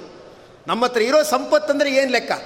ನಾವು ಅದರಿಂದ ತುಂಬ ಶ್ರೇಷ್ಠರಾಗಿರ್ತಕ್ಕಂಥವರಾಗಿದ್ದೇವೆ. ಈ ನಾರದರಿಗೆ ಇರಿದ್ರೆ ಎಲ್ಲ ಯಾವ ಲೆಕ್ಕ? ಇವ್ರು ಬರ್ತಾರೆ ಅಂತ ನಾವು ಯಾಕೆ ಹೆದರ್ಕೋಬೇಕು? ಅಂತ ಹೆದರ್ಕೊಳ್ಳಿಲ್ಲ. ಸಂಪತ್ತು ಇದ್ದು ಬಿಟ್ರೆ ಯೌವನ ಇದ್ದು ಬಿಟ್ರೆ ಅಧಿಕಾರ ಇದ್ದು ಬಿಟ್ರೆ ಅವ್ರು ಯಾರ ಮಾತು ಕೇಳಲ್ಲ. ಯಾರೊಬ್ಬರು ಹೇಳ್ತಾ ಇದ್ರು ಹೈಕೋರ್ಟ್ ಜಡ್ಜು ಅವ್ರ ಜೊತೆ ಮಾತಾಡ್ತಾ ಇದ್ದಾಗ ಅವ್ರು ಹೇಳ್ತಾ ಇದ್ರು, ಇವತ್ತಿನ ದುರಂತಕ್ಕೆಲ್ಲ ಏನು ಕಾರಣ ಅಂದರೆ ಯುವಕರಿಗೆ ಕೈ ತುಂಬ ದುಡ್ಡು ಸಿಗ್ತಾ ಇದೆ. ಕಂಟ್ರೋಲ್ ಇಲ್ಲ. ಕೈ ತುಂಬ ದುಡ್ಡು ಸಿಗ್ತಾ ಇದೆ. ಅದಕ್ಕೋಸ್ಕರನೇ ಅವ್ರು ಬೇಕಾಬಿಟ್ಟು ವರ್ತಿಸ್ತಾ ಇರ್ತಕ್ಕಂಥವರಾಗಿದ್ದಾರೆ. ಇದೆಲ್ಲ ಎಷ್ಟೇ ಮಕ್ಕಳು ದೊಡ್ಡವರಾಗಿದ್ದರೂ ತಂದೆ ತಾಯಿಗಳ ಕಂಟ್ರೋಲ್ ಇದ್ದರೆ ಫ್ಯಾಮಿಲಿಯಲ್ಲಿ ಒಂದು ಸಿಸ್ಟಮ್ ಇರುತ್ತೆ. ಇಲ್ಲದೆ ಇದ್ದರೆ ಇರಲ್ಲ. ಮಕ್ಕಳಿಗೆ ಬೇಕಾಬಿಟ್ಟು ದುಡ್ಡು ಸಿಗ್ತಾ ಇರೋದೇ ಈ ಎಲ್ಲ ದುರಭ್ಯಾಸಗಳಿಗೆ ಕಾರಣ ಅಂತ ಅವ್ರು ಹೇಳ್ತಾ ಇದ್ರು. ಫ್ರೀಡಮ್ ಫ್ರೀಡಮ್ ಅಂತ ನಾವು ಕೊಟ್ಬಿಟ್ಟಿದ್ದೀವಿ ನ್ಯಾಯಾಲಯಗಳಿಂದಲೇ ಕೊಟ್ಬಿಟ್ಟಿದ್ದೀವಿ ಅದರಿಂದಲೇ ಇಂಥ ದುರಂತಗಳು ಬರ್ತಾ ಇದೆ. ನಮ್ಮ ಪ್ರಾಚೀನ ಸಂಸ್ಕೃತಿಲಿ ಎಷ್ಟೇ ದೊಡ್ಡವರಾಗಿದ್ದರೂ ತಂದೆ, ತಾಯಿಗಳ ಅಧೀನದಲ್ಲಿರಬೇಕು ಅಂತಿತ್ತು. ಆ ಕಾನ್ಸೆಪ್ಟ್ ಮರೆ ಆಗಿಬಿಟ್ಟಿರೋದ್ರಿಂದ ಈಗೆಲ್ಲ ಕಡೆಯೂ ಗೊಂದಲಮಯವಾದ ವಾತಾವರಣ ಅಂತವ್ರು ತುಂಬ ದುಃಖದಿಂದ ಹತ್ಕೊಂಡು ಹೇಳ್ಕೊತಾ ಇದ್ರು. ನನ್ನ ಸರ್ವೀಸಲ್ಲೂ ನಾನೇನು ಮಾಡೋಕ್ಕಾಗಿಲ್ಲ, ಅಭಿವೃದ್ಧಿನ ಅಂತ ಹೇಳ್ಕೊಳ್ತಾ ಇದ್ದರು ಅಂದರೆ ಗುರಿಯರಿಗೆ ವಿಧೇಯರಾಗಿರಬೇಕು ಅಂತಿಲ್ಲ. ನಾರದರು ಬಂದರು, ಸರಿಯಾಗಿ ಬಟ್ಟೆ ಹಾಕ್ಕೊಂಡಿಲ್ಲ, ಅರ್ಧಂಬರ್ಧ ಇದ್ದಾರೆ, ಹಾಗೆ ದಿಗಂಬರರಾಗಿ ಇರುವಂತೆ ಇದ್ದಾರೆ. ನಾಚಿಕೆಯೂ ಇಲ್ಲ. ನಮ್ಮ ಹತ್ರ ದುಡ್ಡಿದೆ, ನಾವು ಯಾರಿಗೆ ಕೇರ್ ಮಾಡಬೇಕು? ಅದಕ್ಕೆ ಎರಡು ಡೇಂಜರ್ ಎಂ ಪಿ ಆಗಬಾರ್ದು. ಎಂ ಪಿ ಅಂದ್ರೇನು? ಎಂ ಅಂದರೆ ಮನಿ, ಪಿ ಅಂದರೆ ಪವರ್, ಎರಡೂ ಒಟ್ಟಿಗೆ ಇರಬಾರ್ದು. ಒಂದ ಪವರ್ ಇರಬೇಕು, ಮನಿ ಇರಬಾರ್ದು. ಅಥವಾ ಮನಿ ಇರಬೇಕು, ಪವರ್ ಇರಬಾರ್ದು. Money, power. ಎರಡು ಇದ್ದು ಬಿಟ್ಟರೆ ಅವ್ರಿಗೆ ಅವ್ರ ಮೇಲೆ ಕೇಸ್ ಹಾಕೋರು ಇಲ್ಲ, ಅವ್ರನ್ನ ಶಿಕ್ಷಿಸೋರು ಇಲ್ಲ, ಎಲ್ಲಕ್ಕೂ ತಪ್ಪಿಸ್ಕೊಂಡು ಬರ್ತಿರ್ತಾರೆ. ಅದಕ್ಕೆ ಎಂ ಪಿ ಒಟ್ಟಾಗಬಾರ್ದು. ಮನಿ ಇದ್ದರೆ ಪವರ್ ಇರಬಾರ್ದು ಪವರ್ ಇದ್ದರೆ ಮನಿ ಇರಬಾರ್ದು ಅಂತ ಒಟ್ಟಾಗ್ಬಿಟ್ಟಿದೆ ನಳಕುಬರ ಮಣಿಗಿರಿವರಿಗೆ. ಅದಕ್ಕೆ ನಾರದರು ಹಿಮಾಲಯ ಪರ್ವತ ತಪ್ಪಲಲ್ಲಿ ಇದ್ದ ಅವರಿಗೆ ಶಾಪ ಕೊಟ್ಬಿಟ್ರಂತೆ ಮನುಷ್ಯರಾಗಿ ಹೇಗಿರಬೇಕು ಅಂತ ಗೊತ್ತಿಲ್ಲ, ಬಟ್ಟೆ ಉಟ್ಕೋಬೇಕು ಅಂತ ಗೊತ್ತಿಲ್ಲ, ಹಾಗಾದರೆ ನಿಮಗೆ ಬಟ್ಟೆ ಹಾಕಿಕೊಳ್ಳದ ಮರದ ಜನ್ಮ ಬರಲಿ ಅಂತ ಶಾಪ ಕೊಟ್ಬಿಟ್ಟಿದ್ದಾರೆ. ಆ ನಳಕುಬ್ಬರ ಮಣಿಗಿರಿವರು ಮರದ ಜನ್ಮದಲ್ಲೇ ಒದ್ದಾಡ್ತಾ ಇದ್ದಾರೆ ಹೇಳಿದ್ದಾರೆ, ಅಡ್ಡದಿಡ್ಡಿ ಇರ್ತೀರಾ, ಹೇಗಿರಬೇಕು ಅಂತ ಗೊತ್ತಿಲ್ಲ, ನಿಮ್ಮಂಥವ್ರಿಗೆ ಯಾಕೆ ಮನುಷ್ಯ ಜನ್ಮ, ಮರದ ಜನ್ಮ ಬರಲಿ ಅಂತ ಶಾಪ ಕೊಟ್ಬಿಟ್ರಂತೆ. ಹಿಮಾಲಯದಲ್ಲಿ ತಪ್ಪಲಲ್ಲಿ, ಕುಬೇರನ ಮಕ್ಕಳು ಈ ಥರ ನಡೆದಾಗ ರುದ್ರಸ್ಯ ಅನುಚರವು ಭೂತ್ವ. ರುದ್ರದೇವರ ಅನುಚರರಾಗಿದ್ದಾರೆ, ಈ ರೀತಿ ನಡ್ಕೊಂಡಿದ್ದಾರೆ, ನಾರದರು ಶಾಪ ಕೊಟ್ಬಿಟ್ಟಿದ್ದಾರೆ. ಅಂಥ ನಾರದರನ್ನು ನಾರಾಯಣ ಮುಂದಿಟ್ಕೊಂಡಿದ್ದಾನೆ. ನನ್ನ ದರ್ಶನಕ್ಕೆ ಬರಬೇಕಾದ್ರೆ ಡ್ರೆಸ್ ಕೋಡ್ ಇರಬೇಕು. ಹೇಗಂದ ಹಾಗೆ ಬರಬೇಡಿ. ಚಳಿ ಆಗತ್ತಾ? ಬೇಕಾದ್ರೆ ರಗ್ ಹೊದ್ಕೊಳ್ಳಿ. ಚಳಿ ಆಗತ್ತಾ? ಶಾಲ್ ಹೊದ್ಕೊಳ್ಳಿ. ಆದರೆ ಹೇಗಂದರೆ ಹಾಗೆ ಬರ್ತೀನಿ ಅಂತ ಬರಬೇಡಿ. ಏನು ಮಾಡಬೇಕು? ವಸ್ತ್ರ ಸಹಿತರಾಗೇ ಇಲ್ಲಿ ಬರಬೇಕು. ಜನ ಕೇಳಲ್ಲ. ಅದೇನು ಮಹಾ? ಅಂತ ಬರ್ತೀನಿ ಅಂತ ಹೋಗ್ತಾರೆ. ಅದಕ್ಕೆ ಭಗವಂತ ಏಳು ಮಾಡಿಬಿಟ್ಟ. ನಾರದರನ್ನ ಮುಂದೆ ಕೂರಿಸ್ದ. ಮತ್ತು ಅತೀ ಚಳಿ ಮಾಡಿಟ್ಬಿಟ್ಟ ಚಳಿ ಮಾಡಿದ್ರಿಂದ ಒಂದು ರಗ್ಗಾದರೂ ಹೊದ್ಕೊಂಡ್ಬರ್ತಾರೆ ಒಂದು ಶಾಲಾದರೂ ತಗಲಾಕೊಂಡು ಬರ್ತಾರೆ. ಹಾಗೆ ಬರಬೇಡಿ. ಅದಕ್ಕೆ ನಾರದರು, ನಾ ಡ್ರೆಸ್ ಕೋಡ್ ಇಲ್ಲದೆ ಇದ್ದಕ್ಕೆ ಶಾಪ ಕೊಟ್ಟವರು ಯಾರು? ನಾರದ ಮಹರ್ಷಿಗಳು. ನೀವು ದೇವಾಲಯಕ್ಕೆ ಬರಬೇಕಾದ್ರೆ ಏನು ಮಾಡಬೇಕು? ಸಂಕೀರ್ತನೆ ಮಾಡಬೇಕು ಅಂದ್ಕೊಂಡು ಬನ್ನಿ. ನಾರದರ ಥರ ತಪಸ್ಸು ಮಾಡಬೇಕು ಅಂದ್ಕೊಂಡು ಬನ್ನಿ. ನಾರದ ಶಿಲೆಯ ಮೇಲೆ ಕೂತ್ಕೊಂಡು ಬನ್ನಿ. ಆಮೇಲೆ ಒಳ್ಳೆ ಡ್ರೆಸ್ ಹಾಕ್ಕೊಂಡು ಬನ್ನಿ. ಅಂತ ಹೇಳಿ ಅದನ್ನು ಹೇಳಕ್ಕೆ ಆ ನಾರದರನ್ನ ಭಗವಂತ ಮುಂದೆ ಇಟ್ಕೊಳ್ತಾ ಇರ್ತಕ್ಕಂಥವನಾಗಿದ್ದಾನೆ. ಆ ನಾರದರು ಭಗವನ್ನಾಮ ಸಂಕೀರ್ತನೆಯನ್ನು ಚೆನ್ನಾಗಿ ಮಾಡ್ತಾ ಇರ್ತಕ್ಕಂಥವರಾಗಿದ್ದಾರೆ. ಒಂದು ಕಡೆ ಚರ್ಚೆ ನಡೀತಾ ಇತ್ತು. ಯಾರು ದೊಡ್ಡವರು? ಸೋತವ್ರು ದೊಡ್ಡವರ ಅಥವಾ ಗೆದ್ದೋರು ದೊಡ್ಡವರ ಏಟು ಬಿದ್ದೋರು ದೊಡ್ಡವರ ಅಥವಾ ಬೀಳ್ತಾ ಇರೋ ಏಟು ತಪ್ಪಿಸ್ಕೊಂಡವ್ರು ದೊಡ್ಡವರ ಅಂತ ಚರ್ಚೆ ನಡೀತಾ ಇತ್ತು. ಅದು ಎರಡಕ್ಕೂ ದೃಷ್ಟಾಂತಗಳು ಸಿಗತ್ತೆ. ಏಟು ತಪ್ಪಿಸ್ಕೊಂಬಿಟ್ಟೆ ಚೂರಲ್ಲಿ ತಪ್ಪಿಸ್ಕೊಂಬಿಟ್ಟೆ ಸದ್ಯ ಏನೂ ಆಗಲಿಲ್ಲ ಅಂತಾರೆ. ಅಂತ ಇರ್ತಾರೆ. ಇನ್ನು ಕೆಲವರು ಏನಂದರೆ, ಇಲ್ಲ, ನಾನು ಗೆದ್ದುಬಿಟ್ಟೆ ನಾನು ಗುದ್ದುಬಿಟ್ಟು ಗೆದ್ದುಬಿಟ್ಟೆ ಯಾರಿಗೂ ಗೊತ್ತಾಗಲಿಲ್ಲ, ನಾನೇ ದೊಡ್ಡವನು ಅನ್ನೋರು ಇರ್ತಾರೆ. ಅದರಿಂದ ಏಟು ಬಿದ್ದೋರು ದೊಡ್ಡವರ ಅಥವಾ ಏಟು ತಪ್ಪಿಸ್ಕೊಂಡೋರು ದೊಡ್ಡವರ ಅಂದ್ಬಿಟ್ಟು ಚರ್ಚೆ ನಡೀತಾ ಇತ್ತು. ಯಾರೋ ಗುರುಗಳು ಎದ್ದು ನಿಂತ್ಕೊಂಡು ಹೇಳಿದ್ರು, ಎರಡೂ ದೊಡ್ಡದಲ್ಲಪ್ಪ. ಏಟು ಬಿದ್ದ ಮೇಲೆ ಎಚ್ಚರಗೊಂಡು ಬದುಕ್ತಾನಲ್ಲ, ಅವನು ದೊಡ್ಡವನು ಏಟು ಬೀಳಲೇಬಾರ್ದು ಅಂತ ನಮ್ಮ ಕೈಲಿಲ್ಲ. ಗ್ರಾಚಾರ ಇದ್ದಾಗ ಏಟು ಬೀಳುತ್ತೆ. ಆದರೆ ಏಟು ಬಿದ್ದ ಮೇಲೆ ಎಚ್ಚೆತ್ಕೊಂಡು ಬದುಕ್ತಾನಲ್ಲ, ಅವನು ದೊಡ್ಡವನು ಅಂದ್ಬಿಟ್ರು. ಅಲ್ವಾ? ಅದರಿಂದ ಸೋತವ್ರು ದೊಡ್ಡವರು ಗೆದ್ದವ್ರು ದೊಡ್ಡವರು ಅಲ್ಲ. ಸೋತು ಬಿಟ್ಟು ಆಮೇಲೆ ಗೆಲ್ತಾರಲ್ಲ, ಅವ್ರು ದೊಡ್ಡವರು ಯಾಕಂದ್ರೆ ಒಳ್ಳೆ ಪಾಠ ಕಲ್ತಿರ್ತಾರೆ ಅಂತ. ಅದೇನಾಯಿತು? ನಮ್ಮ ನಾರದರು ಒಮ್ಮೆ ಹಿಂದೆ ಒಳ್ಳೆ ಗಾನ ಕೌಶಲ ಉಳ್ಳವರಾಗಿದ್ದರು ಯಾರದ್ದೋ ಯಜ್ಞಕ್ಕೆ ಅಂತ ಹೋಗ್ಬಿಟ್ಟು ಯಾವುದೋ ವ್ಯಕ್ತಿಯನ್ನು ಉಪಬರ್ಹಣ ಗಂಧರ್ವನ ಒಂದು ಸಮಾರಂಭಕ್ಕೆ ಹೋಗ್ಬಿಟ್ಟು ಜೋರಾಗಿ ಆ ವ್ಯಕ್ತಿಯನ್ನು ಹೊಗಳ್ಬಿಟ್ಟಿದ್ದಾರೆ. ನೀನು ಮಾಡಿದ ಯಜ್ಞ ಎಷ್ಟು ಚೆನ್ನಾಗಿತ್ತು, ಎಷ್ಟು ಚೆನ್ನಾಗಿ ಅರೇಂಜ್ಮೆಂಟ್ ಮಾಡಿತ್ತು, ನೀನು ಸುರಿಸಿದ ಸಂಪತ್ತು ಸಾಮಾನ್ಯನ, ನೀನು ಮಾಡಿದ ಧಾನ್ಯ ಸಾಮಾನ್ಯನ, ನಿನ್ನ ಉತ್ಸಾಹ, ನಿನ್ನ ಸಂಘಟಕತನ ಎಲ್ಲ ಎಷ್ಟು ದೊಡ್ಡದು ಅಂತ ತುಂಬ ಹೊಗಳ್ಬಿಟ್ಟಿದ್ದಾರೆ. ಅದು ನಾರಾಯಣಂಗೆ ಬೇಜಾರಾಯಿತು. ನಾಲಿಗೆ ಕೊಟ್ಟಿದ್ದೀನಿ. ನನ್ನನ್ನು ಹೊಗಳು ಅಂದರೆ ಅವರೇನೋ ದಾನ ಕೊಡ್ತಾರೆ ಅಂದ್ಬಿಟ್ಟು ನರರನ್ನು ಹೊಗಳ್ತಾ ಇದೀಯಾ? ನಿನ್ ನೋಡಿ, ತುಂಬ ಜನ ಸಂಗೀತಗಾರಿದ್ದಾರೆ ಆದರೆ ಎಂ ಎಸ್ ಸುಬ್ಲಕ್ಷ್ಮಿ ಮೊದಲಾದ ಮಹಾನುಭಾವರಿದ್ದಾರಲ್ಲ ಅವರ ನಾಲಿಗೆ ಭಗವಂತನನ್ನು ಬಿಟ್ಟು ಬೇರೆಯವರನ್ನು ಹೊಗಳಿಲ್ಲ. ಈಗ ಗಾನ ಇದ್ದವರು ಚಿತ್ರಗೀತೆನೂ ಹೇಳ್ತಾರೆ ಭಕ್ತಿಗೀತೆಯೂ ಹೇಳ್ತಾರೆ. ಜೀವನೋಪಾಯ ನಡಿಬೇಡವಾ ಅಂತ ಬ್ರಾಕೆಟಲ್ಲಿ ಹೇಳ್ಕೋತಾರೆ. ಆದರೆ ಎಂ ಎಸ್ ಸುಬ್ಲಕ್ಷ್ಮಿ ಮೊದಲಾದವರು ಭಗವಂತನ ನಾಮ ಸಂಕೀರ್ತನೆಗೆ ಮಾತ್ರ ಅವರ ನಾಲಿಗೆ ಮೀಸಲಿಟ್ಟು ಬೇರೆ ಏನೇನೂ ಹೇಳಲಿಲ್ಲ. ಶಾಸ್ತ್ರೀಯವಾದ ಸಂಗೀತವನ್ನೇ ಇಡೀ ಜೀವನ ಪರ್ಯಂತ ಮಾಡ್ತಾ ಇರ್ತಕ್ಕಂಥ ಮಹಾನುಭಾವರಾದರು. ಕೇಳಬೇಕಾ ಅವರ ಒಂದು ವ್ಯಕ್ತಿತ್ವವನ್ನು? ಅದರಿಂದ ನಾರದರು ಯಾವುದೋ ಮನುಷ್ಯನನ್ನು ಹಾಡಿ ಹೊಗಳಿಬಿಟ್ರು. ಅದಕ್ಕೆ ಭಗವಂತ, ನೀನು ದೊಡ್ಡ ಸ್ಥಾನದಲ್ಲಿ ಇರಬಾರ್ದು. ನಿನ್ನ ನಾಲಿಗೆಯನ್ನು ನೀನು ದುರುಪಯೋಗ ಮಾಡ್ಕೊಂಡಿದ್ಯಾ? ಮಾಡ್ತೀನಿ ತಾಳು ಅಂದ್ಬಿಟ್ಟು, ಏನಂದರೆ ಅವರು ಶಾಪಕ್ಕೆ ಒಳಗಾಗ್ಬಿಟ್ಟು ಏನು ಮಾಡಿಬಿಟ್ರು ಅಂದರೆ, ದಾಸಿಯ ಮಗ ಆಗಿಬಿಟ್ರು. ಚೆನ್ನಾಗಿ ಹಾಡು ಹೇಳ್ತಾ ಇದ್ದೋನು ದಾಸಿಯ ಮಗ. ಯಾವುದೋ ಮಸಿ ಪಾತ್ರೆ ತೊಳೆಯುವ ಒಂದು ವೃತ್ತಿ, ಅದರಲ್ಲಿ ಅವರ ಮಗ. ಹಾಗೆ ಹೀಗಾಗ್ಬಿಟ್ಟಿದ್ದಾನೆ. ಆಗ ಕೆಲವು ಚಾತುರ್ಮಾಸದ ಸಂದರ್ಭದಲ್ಲಿ ಯತಿಗಳ ಸಂಪರ್ಕ ಆದಮೇಲೆ ಗೊತ್ತಾಯ್ತಂತೆ. ಎಂಥ ಒಂದು ಇದಾಯಿತು, ನಾನು ಎಷ್ಟು ಹೀನ ಕೃತ್ಯಕ್ಕೆ ಇಳಿದೆ ಅಂತ ಗೊತ್ತಾಯ್ತಂತೆ. ಆಮೇಲೆ ಅವರು ಉಪದೇಶ ಮಾಡಾದ್ಮೇಲೆ ಮತ್ತೆ ಹಿಂದಿನ ದಾರಿಗೆ ಬಂದು ಭಗವನ್ನಾಮ ಸಂಕೀರ್ತನೆ ಮಾಡ್ತೀನಿ ಅಂತ ಮಾಡ್ತಾ ಇದ್ರಂತೆ. ನಮ್ಮ ನಾಲಿಗೆಯಿಂದ ನರರನ್ನು ಸ್ತೋತ್ರ ಮಾಡಿಬಿಟ್ರೆ ಅವನು ಇರೋ ಸ್ಥಾನ ಕಳ್ಕೊಂಡ್ಬಿಡ್ತಾನೆ. ನರರನ್ನು ಹೊಗಳಬಾರ್ದು. ಹೊಗಳೋದಿದ್ದರೆ ನಾರಾಯಣನ ಹೊಗಳಬೇಕು. ಹೊಗಳಕ್ಕಾಗಲ್ವಾ? ಮೌನದಿಂದ ಇರಬೇಕು. ಆಮೇಲೆ ನಾರದರು ಹೇಳ್ತಾರೆ, ಈಗ ಚೆನ್ನಾಗಿ ಸಂಕೀರ್ತನೆ ಮಾಡ್ತಾ ಇದ್ದೀನಿ. ಅವ್ರು ಹೇಳೋದು, ವೇದವ್ಯಾಸರ ಹತ್ರ ಹೇಳ್ತಾರೆ ನಾರದರು, ಸ್ವಾಮಿ ವೇದವ್ಯಾಸರೇ, ಹಿಂದೆ ಏಟು ಬಿದ್ದಿತ್ತು, ಒಳ್ಳೆ ಸ್ಥಾನದಲ್ಲಿದ್ದೆ, ಕಡೆಗೆ ದಾಸಿ ಪುತ್ರನಾಗ್ಬಿಟ್ಟೆ ಸರಿಯಾಗಿ ಏಟು ಬಿತ್ತು, ಈಗ ತಿದ್ಕೊಂಡ್ಬಿಟ್ಟಿದ್ದೀನಿ ಚೆನ್ನಾಗಿ ನಾಮ ಸಂಕೀರ್ತನೆ ಮಾಡ್ತೀನಿ. ವೇದವ್ಯಾಸರೇ, ಇನ್ನೊಂದು ವೈಶಿಷ್ಟ್ಯ ಅಂದರೆ ವೀಣೆ ಇಟ್ಕೊಂಡಿರ್ತೀನಿ, ಮಹತಿ ಅನ್ನೋ ವೀಣೆ ಅದರ ತಂತಿನ ಸುಮ್ಮನೆ ಹಿಂಗೆ ಬಾರಿಸ್ತೀನಿ, ಠಣ್ಣಂತ ಶಬ್ದ ಬರುತ್ತೆ. ಆ ಠಣ್ಣಂತ ಶಬ್ದ ಬಂದರೆ ದೇವರು ಟಕ್ ಅಂತ ಎದುರುಗಡೆ ಬರ್ತಾನೆ. ನಾರದ್ರೆ, ಏನು ಮಾಡಬೇಕು ಹೇಳಿ ಕೆಲಸ ಅಂತ ಅದೇನು ಫಾಸ್ಟ್ ಫುಡ್ ಅಂತ ನೋಡಿ. ಆ ಥರ ಫಾಸ್ಟಾಗಿ ದೇವರು ಬರ್ತಾನೆ. ಆಹೂತ, ಇವ ಮೇ ಶೀಘ್ರಂ. ದರ್ಶನಂ ಯಾತಿ ಚೇತಸಿ. ನಾನಿನ್ನೂ ಸುಮ್ಮನೆ ನಾರಾಯಣ ಅಂತ ಕರೆದಿಲ್ಲ. ಅದು ವೀಣೆ ಸರಿ ಮಾಡ್ಕೊಂಡ್ಬಿಟ್ಟು ಸಂಗೀತ ಹೇಳಬೇಕು. ಅದಕ್ಕೆ ಸುಮ್ಮನೆ ವೀಣೆ ಸರಿ ಮಾಡ್ಕೊಳ್ಳೋಣ ಅಂತ ತಂತಿನ ಟ್ಯೂನ್ ಮಾಡಿದೆ. ಟ್ಯೂನ್ ಮಾಡಿ ಸುಮ್ಮನೆ ಠಂಗ್ ಅಂತ ಶಬ್ದ ಮಾಡಿದೆ. ಅಂತ ದೇವರು ಬಂದ. ನಾನಾದರೆ ಏನು ಕೆಲಸ ಮಾಡಬೇಕು ಹೇಳಿ ಅಂತಾನೆ. ವೇದವ್ಯಾಸರೇ, ಇಂಥ ಕೆಲಸ ಮಾಡಬೇಕು. ದೇವರ ನಾಮ ಸ್ಮರಣೆ ಬರೋ ಹಾಗೆ ಗ್ರಂಥ ರಚನೆ ಆಗಬೇಕು ಅಂದಾಗ ವೇದವ್ಯಾಸರು ನಕ್ಬಿಟ್ರಂತೆ. ಅಂಥ ನಾರದರನ್ನು ಮುಂದಿಟ್ಕೊಂಡಿದ್ದಾನೆ. ಅಂದರೆ ಜೀವನದಲ್ಲೊಮ್ಮೆ ಜಾರಿ ಸರಿಯಾದವರು, ನಾರದರು. ಅವರನ್ನು ಮುಂದಿಟ್ಕೊಂಡಿದ್ದಾನೆ. ಹಿಂದೆ ಹೇಗಿದೆಯೋ ಲೆಕ್ಕಕ್ಕಿಲ್ಲ. ಬದರಿ ಕ್ಷೇತ್ರಕ್ಕೆ ಬಂದಾದ್ಮೇಲೆ ನೀ ಸರಿಯಾಗಬೇಕು. ನಾನು ನಿನ್ನ ಮುಂದಿಟ್ಕೊಳ್ತೇನೆ, ನಿನ್ನ ಮುಂದಕ್ಕೆ ತರ್ತೀನಿ ಅಂತ ಹೇಳೋಕ್ಕೋಸ್ಕರ ತನ್ನ ಪರಿವಾರದಲ್ಲಿ ಆ ನಾರದರನ್ನು ಇಟ್ಕೊಳ್ತಾ ಇರ್ತಕ್ಕಂಥವನಾಗಿದ್ದಾನೆ ಅಂತ ಹೇಳ್ತಾರೆ. ಅದರಿಂದ ಸಂಕೀರ್ತನೆ ಮುಖ್ಯ ಆದ್ದರಿಂದ ನಾರದರನ್ನ ಮುಂದಿಟ್ಟುಕೊಂಡು ಚೆನ್ನಾಗಿ ಭಗವನ್ ನಾಮ ಸಂಕೀರ್ತನೆ ಮಾಡಿ ಅಂತ ಹೇಳ್ತಾನೆ. ಅಲ್ಲ, ಎಲ್ಲ ಕ್ಷೇತ್ರಗಳೆಲ್ಲ ಇದೆ. ಆದರೆ ಬದ್ರಿ ಕ್ಷೇತ್ರದ ನಾರಾಯಣ ಅಂದರೆ ತುಂಬ ವೈಶಿಷ್ಟ್ಯ. ಅದೇನ್ರಿ ಅಷ್ಟು ಬದ್ರಿ ಅಂದರೆ ವೈಶಿಷ್ಟ್ಯ? ಅದೇನು ನಾರಾಯಣ ಅಂದರೆ ವೈಶಿಷ್ಟ್ಯ? ಅಂತ ಎಲ್ಲ ಕೇಳ್ತಾರೆ. ಸುಮ್ಮನೆ ಒಂದು ಸತಿ ಕೂತ್ಕೊಳ್ಳೋಣ. ಕೂತ್ಕೊಂಡು ಸುಮ್ಮನೆ ಯೋಚನೆ ಮಾಡೋಣ. ಮಾಸಗಳೆಲ್ಲ ಲೆಕ್ಕ ಹಾಕ್ತಾ ಇರ್ತೀವಿ. ಚೈತ್ರ, ವೈಶಾಖ, ಜ್ಯೇಷ್ಠ, ಆಷಾಢ, ಶ್ರಾವಣ, ಭಾದ್ರಪದ, ಆಶ್ವಯುಜ, ಮಾರ್ಗಶಿರ, ಕಾರ್ತೀಕ, ಪುಷ್ಯ, ಮಾಘ, ಫಾಲ್ಗುಣ ಎಲ್ಲ ಮಾಸ ಲೆಕ್ಕ ಹಾಕ್ತೀವಿ. ಪಂಚಾಂಗದಲ್ಲಿ ನೋಡ್ತಾ ಇರ್ತೀವಿ, ಪಂಚಾಂಗ ಶ್ರವಣ ಮಾಡ್ತಾ ಇರ್ತೀವಿ, ಎಲ್ಲ ಕರೆಕ್ಟು ಈ ಮಾಸಗಳೆಲ್ಲ ಬಂತು ಕರೆಕ್ಟು ಆದರೆ ಮಧ್ಯದಲ್ಲಿ ಯಾವುದೋ ಒಂದು ಮಾಸ ಬಂದು ಕೂತ್ಕೊಂಡ್ಬಿಡುತ್ತೆ ಧನುರ್ಮಾಸ ಅಂತ. ಈ ಹನ್ನೆರಡು ಹಿಂಗೆ ಬಂದಿಲ್ಲ ಅದು. ಈ ಲೈನಲ್ಲಿ ಬಂದಿಲ್ಲ. ಇನ್ಯಾವುದೋ ಲೈನಲ್ಲಿ ಬಂದು ಧನುರ್ಮಾಸ ಅಂತ ಕೂತ್ಕೊಂಡ್ಬಿಡುತ್ತೆ. ಏನು ಚಟುವಟಿಕೆ, ಏನಿದು? ಬೇಗ ಬೇಗ ನೈವೇದ್ಯ ಅಂತೆ, ಬೇಗ ಬೇಗ ಇದಂತೆ, ಬೇಗ ಬೇಗ ಆರಾಧನೆ ಅಂತೆ. ಏನು ಕೇಳಿದ್ರೆ ಧನುರ್ಮಾಸ ಧನುರ್ಮಾಸ ಅಂತಾರೆ. ಇದ್ಯಾವ ಧನುರ್ಮಾಸ ಮಧ್ಯದಲ್ಲಿ ಬಂದು ಕೂತ್ಕೋತು? ಉಳಿದ ಮಾಸಗಳಿಗೆ ಪ್ರಾಶಸ್ತ್ಯ ಇಲ್ಲ.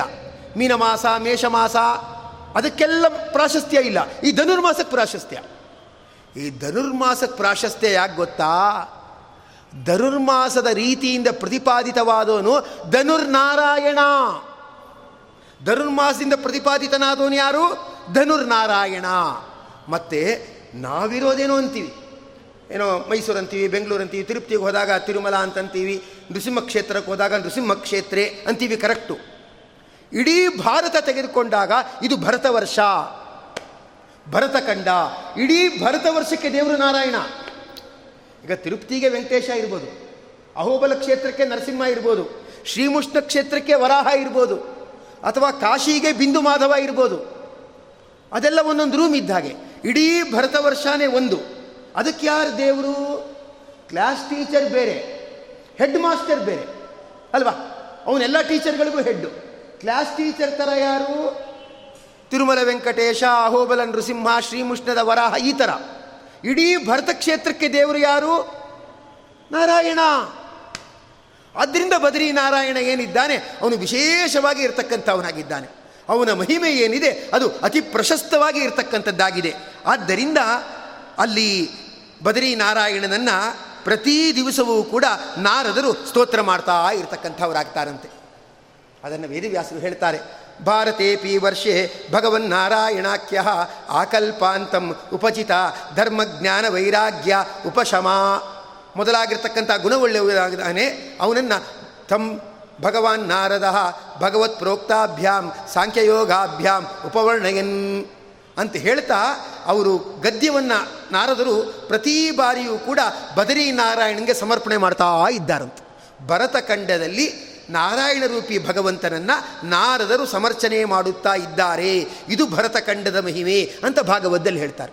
ನಾವು ಭರತಖಂಡದಲ್ಲಿದ್ದರೆ ಬದರಿ ನಾರಾಯಣ ದರ್ಶನ ಮಾಡಲೇಬೇಕು. ಅವನು ಭರತಖಂಡಕ್ಕೆ ಅಧಿಪತಿ ಆಗಿರ್ತಕ್ಕಂಥವನಾಗಿದ್ದಾನೆ. ಅದರಲ್ಲಿ ಏನು ಗದ್ಯ ಸಮರ್ಪಣೆ ಮಾಡ್ತಾರೆ ಗೊತ್ತಾ ನಾರದರು? ಅದನ್ನು ವೇದವ್ಯಾಸರು ಭಾಗವತದಲ್ಲಿ ಕೊಟ್ಟಿದ್ದಾರೆ. ನಾವು ಆ ಗದ್ಯವನ್ನು ಹೇಳಬೇಕು ನಾರಾಯಣನ ಹತ್ರ. ಓಂ ನಮೋ ಭಗವತೆ ಉಪಶಮಶೀಲಾಯ, ಉಪರತ ಅನಾತ್ಮ್ಯಾಯ, ಅಕಿಂಚನ ವಿತ್ತಾಯ, ಋಷಿ ಋಷಭಾಯ, ನರನಾರಾಯಣಾಯ, ಪರಮಹಂಸಾಯ, ಪರಮಗುರವೇ, ಆತ್ಮಾರಾಮಾಧಿಪತಯೇ ನಮೋ ನಮ ಇತಿ ಅಂದ್ಬಿಟ್ಟು ಅವರು ಸ್ತೋತ್ರವನ್ನು ಮಾಡ್ತಾ, ಇದಂಚ ಗುರುಣಾತಿ ಹೀಗೆ ನಾರದರು ನಾರಾಯಣನನ್ನು ಸ್ತೋತ್ರ ಮಾಡ್ತಾ ಇರತಕ್ಕಂಥವ್ರು ಆಗ್ತಾರೆ ಅಂತ ಹೇಳಿ ಅದನ್ನು ತಿಳಿಸ್ತಾರೆ. ಏನು ನಾರಾಯಣನನ್ನು ನಾರದರು ಸ್ತೋತ್ರ ಮಾಡ್ತಾ ಇರೋದು? ಓಂ ನಮೋ ಭಗವತೆ ಉಪಶಮಶೀಲಾಯ. ಜೀವನದಲ್ಲಿ ಮನುಷ್ಯನಿಗೆ ಬೇಕಾಗಿರ್ತಕ್ಕಂಥ ದೊಡ್ಡ ಸಂಪತ್ತು, ಅತಿ ದೊಡ್ಡ ಸಂಪತ್ತು ಅಂದರೆ ಏನು ಗೊತ್ತಾ? ತೃಪ್ತಿ. ಮನುಷ್ಯನಿಗೆ ಏನಾಗ್ಬಿಟ್ಟಿದೆ? ವಿಷಯದ ದಾಹ ನಾನು ಅದು ಅನುಭವಿಸ್ಬೇಕು, ಇದು ಅನುಭವಿಸ್ಬೇಕು, ನಾನು ಅದು ತಿನ್ನಬೇಕು ಇದು ತಿನ್ನಬೇಕು ಅಂತ ತಿಂತಾ ಇರ್ತಾನೆ. ಕಡೆಗೆ ಏನಾಗಿದೆ ಗೊತ್ತಾ ದುರಂತ? ಅಡುಗೆ ಮನೆಯಲ್ಲಿ ಇರಬೇಕಾದ ಸಕ್ಕರೆ ಇವನ ದೇಹದಲ್ಲಿ ಬಂದು ಕೂತಿದೆ.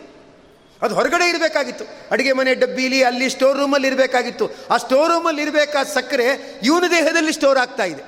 ಯಾಕೆ? ನಾನು ಅದು ತಿನ್ನಬೇಕು ನಾನು ಇದು ತಿನ್ನಬೇಕು ನಾನು ಸಂಪಾದನೆ ಮಾಡಿದ್ಮೇಲೆ ನಾನು ತಿಂದ ಇನ್ನೊಬ್ರು ತಿನ್ನಕ್ಕೆ ನಾ ಕಷ್ಟಪಡ್ತಾ ಇರೋದು ಅಂತ. ಯಾರೊಬ್ರು ಹೇಳ್ತಾ ಇದ್ರು if God blesses you financially if God blesses you financially don't raise standard of living ಅಲ್ವಾ? ಕೈ ತುಂಬ ಸಂಬಳ ಬರುತ್ತೆ ಅಂದರೆ ಕಾರ್ ತೊಗೊಂಡ್ಬಿಡೋದೇನು, ಮನೆಗೆ ಸೋಫಾ ಹಾಕ್ಬಿಡೋದೇನು, ಎ ಸಿ ಹಾಕ್ಬಿಡೋದೇನು, ನಾವು ಯಾರಿಗೂ ಸಮಾನ ಇಲ್ಲ ಅಂತ ಹೇಳ್ಕೊಳ್ಳೋದೇನು, ತುಂಬ ಸಂಬಳ ಬರ್ತಾ ಇದ್ದೀರಿ ಜುಮ್ಮಂತಿರೋಣ ಅಂತಿರ್ತಾರೆ. If God blesses you financially don't raise standard of living raise standard of giving ಅಲ್ವಾ? ಇನ್ನೊಬ್ರಿಗೆ ಕೊಡೋದು ಕಲ್ತ್ಕೋ, ತಂದೆ ತಾಯಿಗಳನ್ನು ಚೆನ್ನಾಗಿಡು. ನೀವು ಯಾಕೆ ಸುಮ್ಮನೆ ಕಾರಲ್ಲಿ ಬರ್ತೀರಾ ಆಟೋದಲ್ಲಿ ಬರ್ತೀರಾ? ಕಾರಲ್ಲಿ ಬನ್ನಿ ಇನ್ನು. ಅವ್ರನ್ನ ಚೆನ್ನಾಗಿ ನೋಡ್ಕೋ. ಸಂಬಂಧಿಕರನ್ನು ಚೆನ್ನಾಗಿ ನೋಡ್ಕೋ. ಜ್ಞಾನಿಗಳು, ತಪಸ್ಸು, ಬ್ರಾಹ್ಮಣರು ಇರ್ತಾರೆ. ಅವರನ್ನು ಚೆನ್ನಾಗಿ ನೋಡ್ಕೋ. Raise the standard of giving ಅಂತಾರೆ. ಸಂಪತ್ತು ಬಂದರೆ ಇನ್ನೊಬ್ಬರಿಗೆ ದಾನ ಕೊಡೋಕ್ಕೆ ಅದನ್ನು ಉಪಯೋಗಿಸು. ಶ್ರಾದ್ದ ಮೊದಲಾದವುಗಳನ್ನು ಮಾಡಿದರೆ ಬ್ರಾಹ್ಮಣರು ಬಂದು ಆಶೀರ್ವಾದ ಮಾಡಿ ಹೋಗ್ತಾರೆ. ಬಹುದೇ ಎಂಚ ಅಸ್ತು. ನಿನಗೆ ಸಂಪತ್ತು ಚೆನ್ನಾಗಿ ಬರಲಿ, ಅದು ಒಳ್ಳೆಯ ಸತ್ಕರ್ಮಕ್ಕೆ ಉಪಯೋಗ ಆಗಲಿ ಅಂತ ಆಶೀರ್ವಾದ ಮಾಡ್ತಾರೆ. ಏನು? ನೋಡಿ, ತುಂಬ ಬಾಯಾರಿಕೆ ಆಯಿತು ಅಂತ ಇಟ್ಕೊಳ್ಳಿ. ನಿಂಬೆಹಣ್ಣಿನ ಜ್ಯೂಸ್ ಕುಡಿದ್ರೂ ನೆಮ್ಮದಿ ಆಗಲ್ಲ. ಸಪೋಟ ಜ್ಯೂಸ್ ಕುಡಿದ್ರೂ ನೆಮ್ಮದಿ ಆಗಲ್ಲ. ಒಂದು ಲೋಟ ಹಾಲು ಕುಡಿದ್ರೂ ನೆಮ್ಮದಿ ಆಗಲ್ಲ. ಒಂದು ಲೋಟ ನೀರು ಕುಡೀರಿ, ನೆಮ್ಮದಿ ಆಗತ್ತೆ.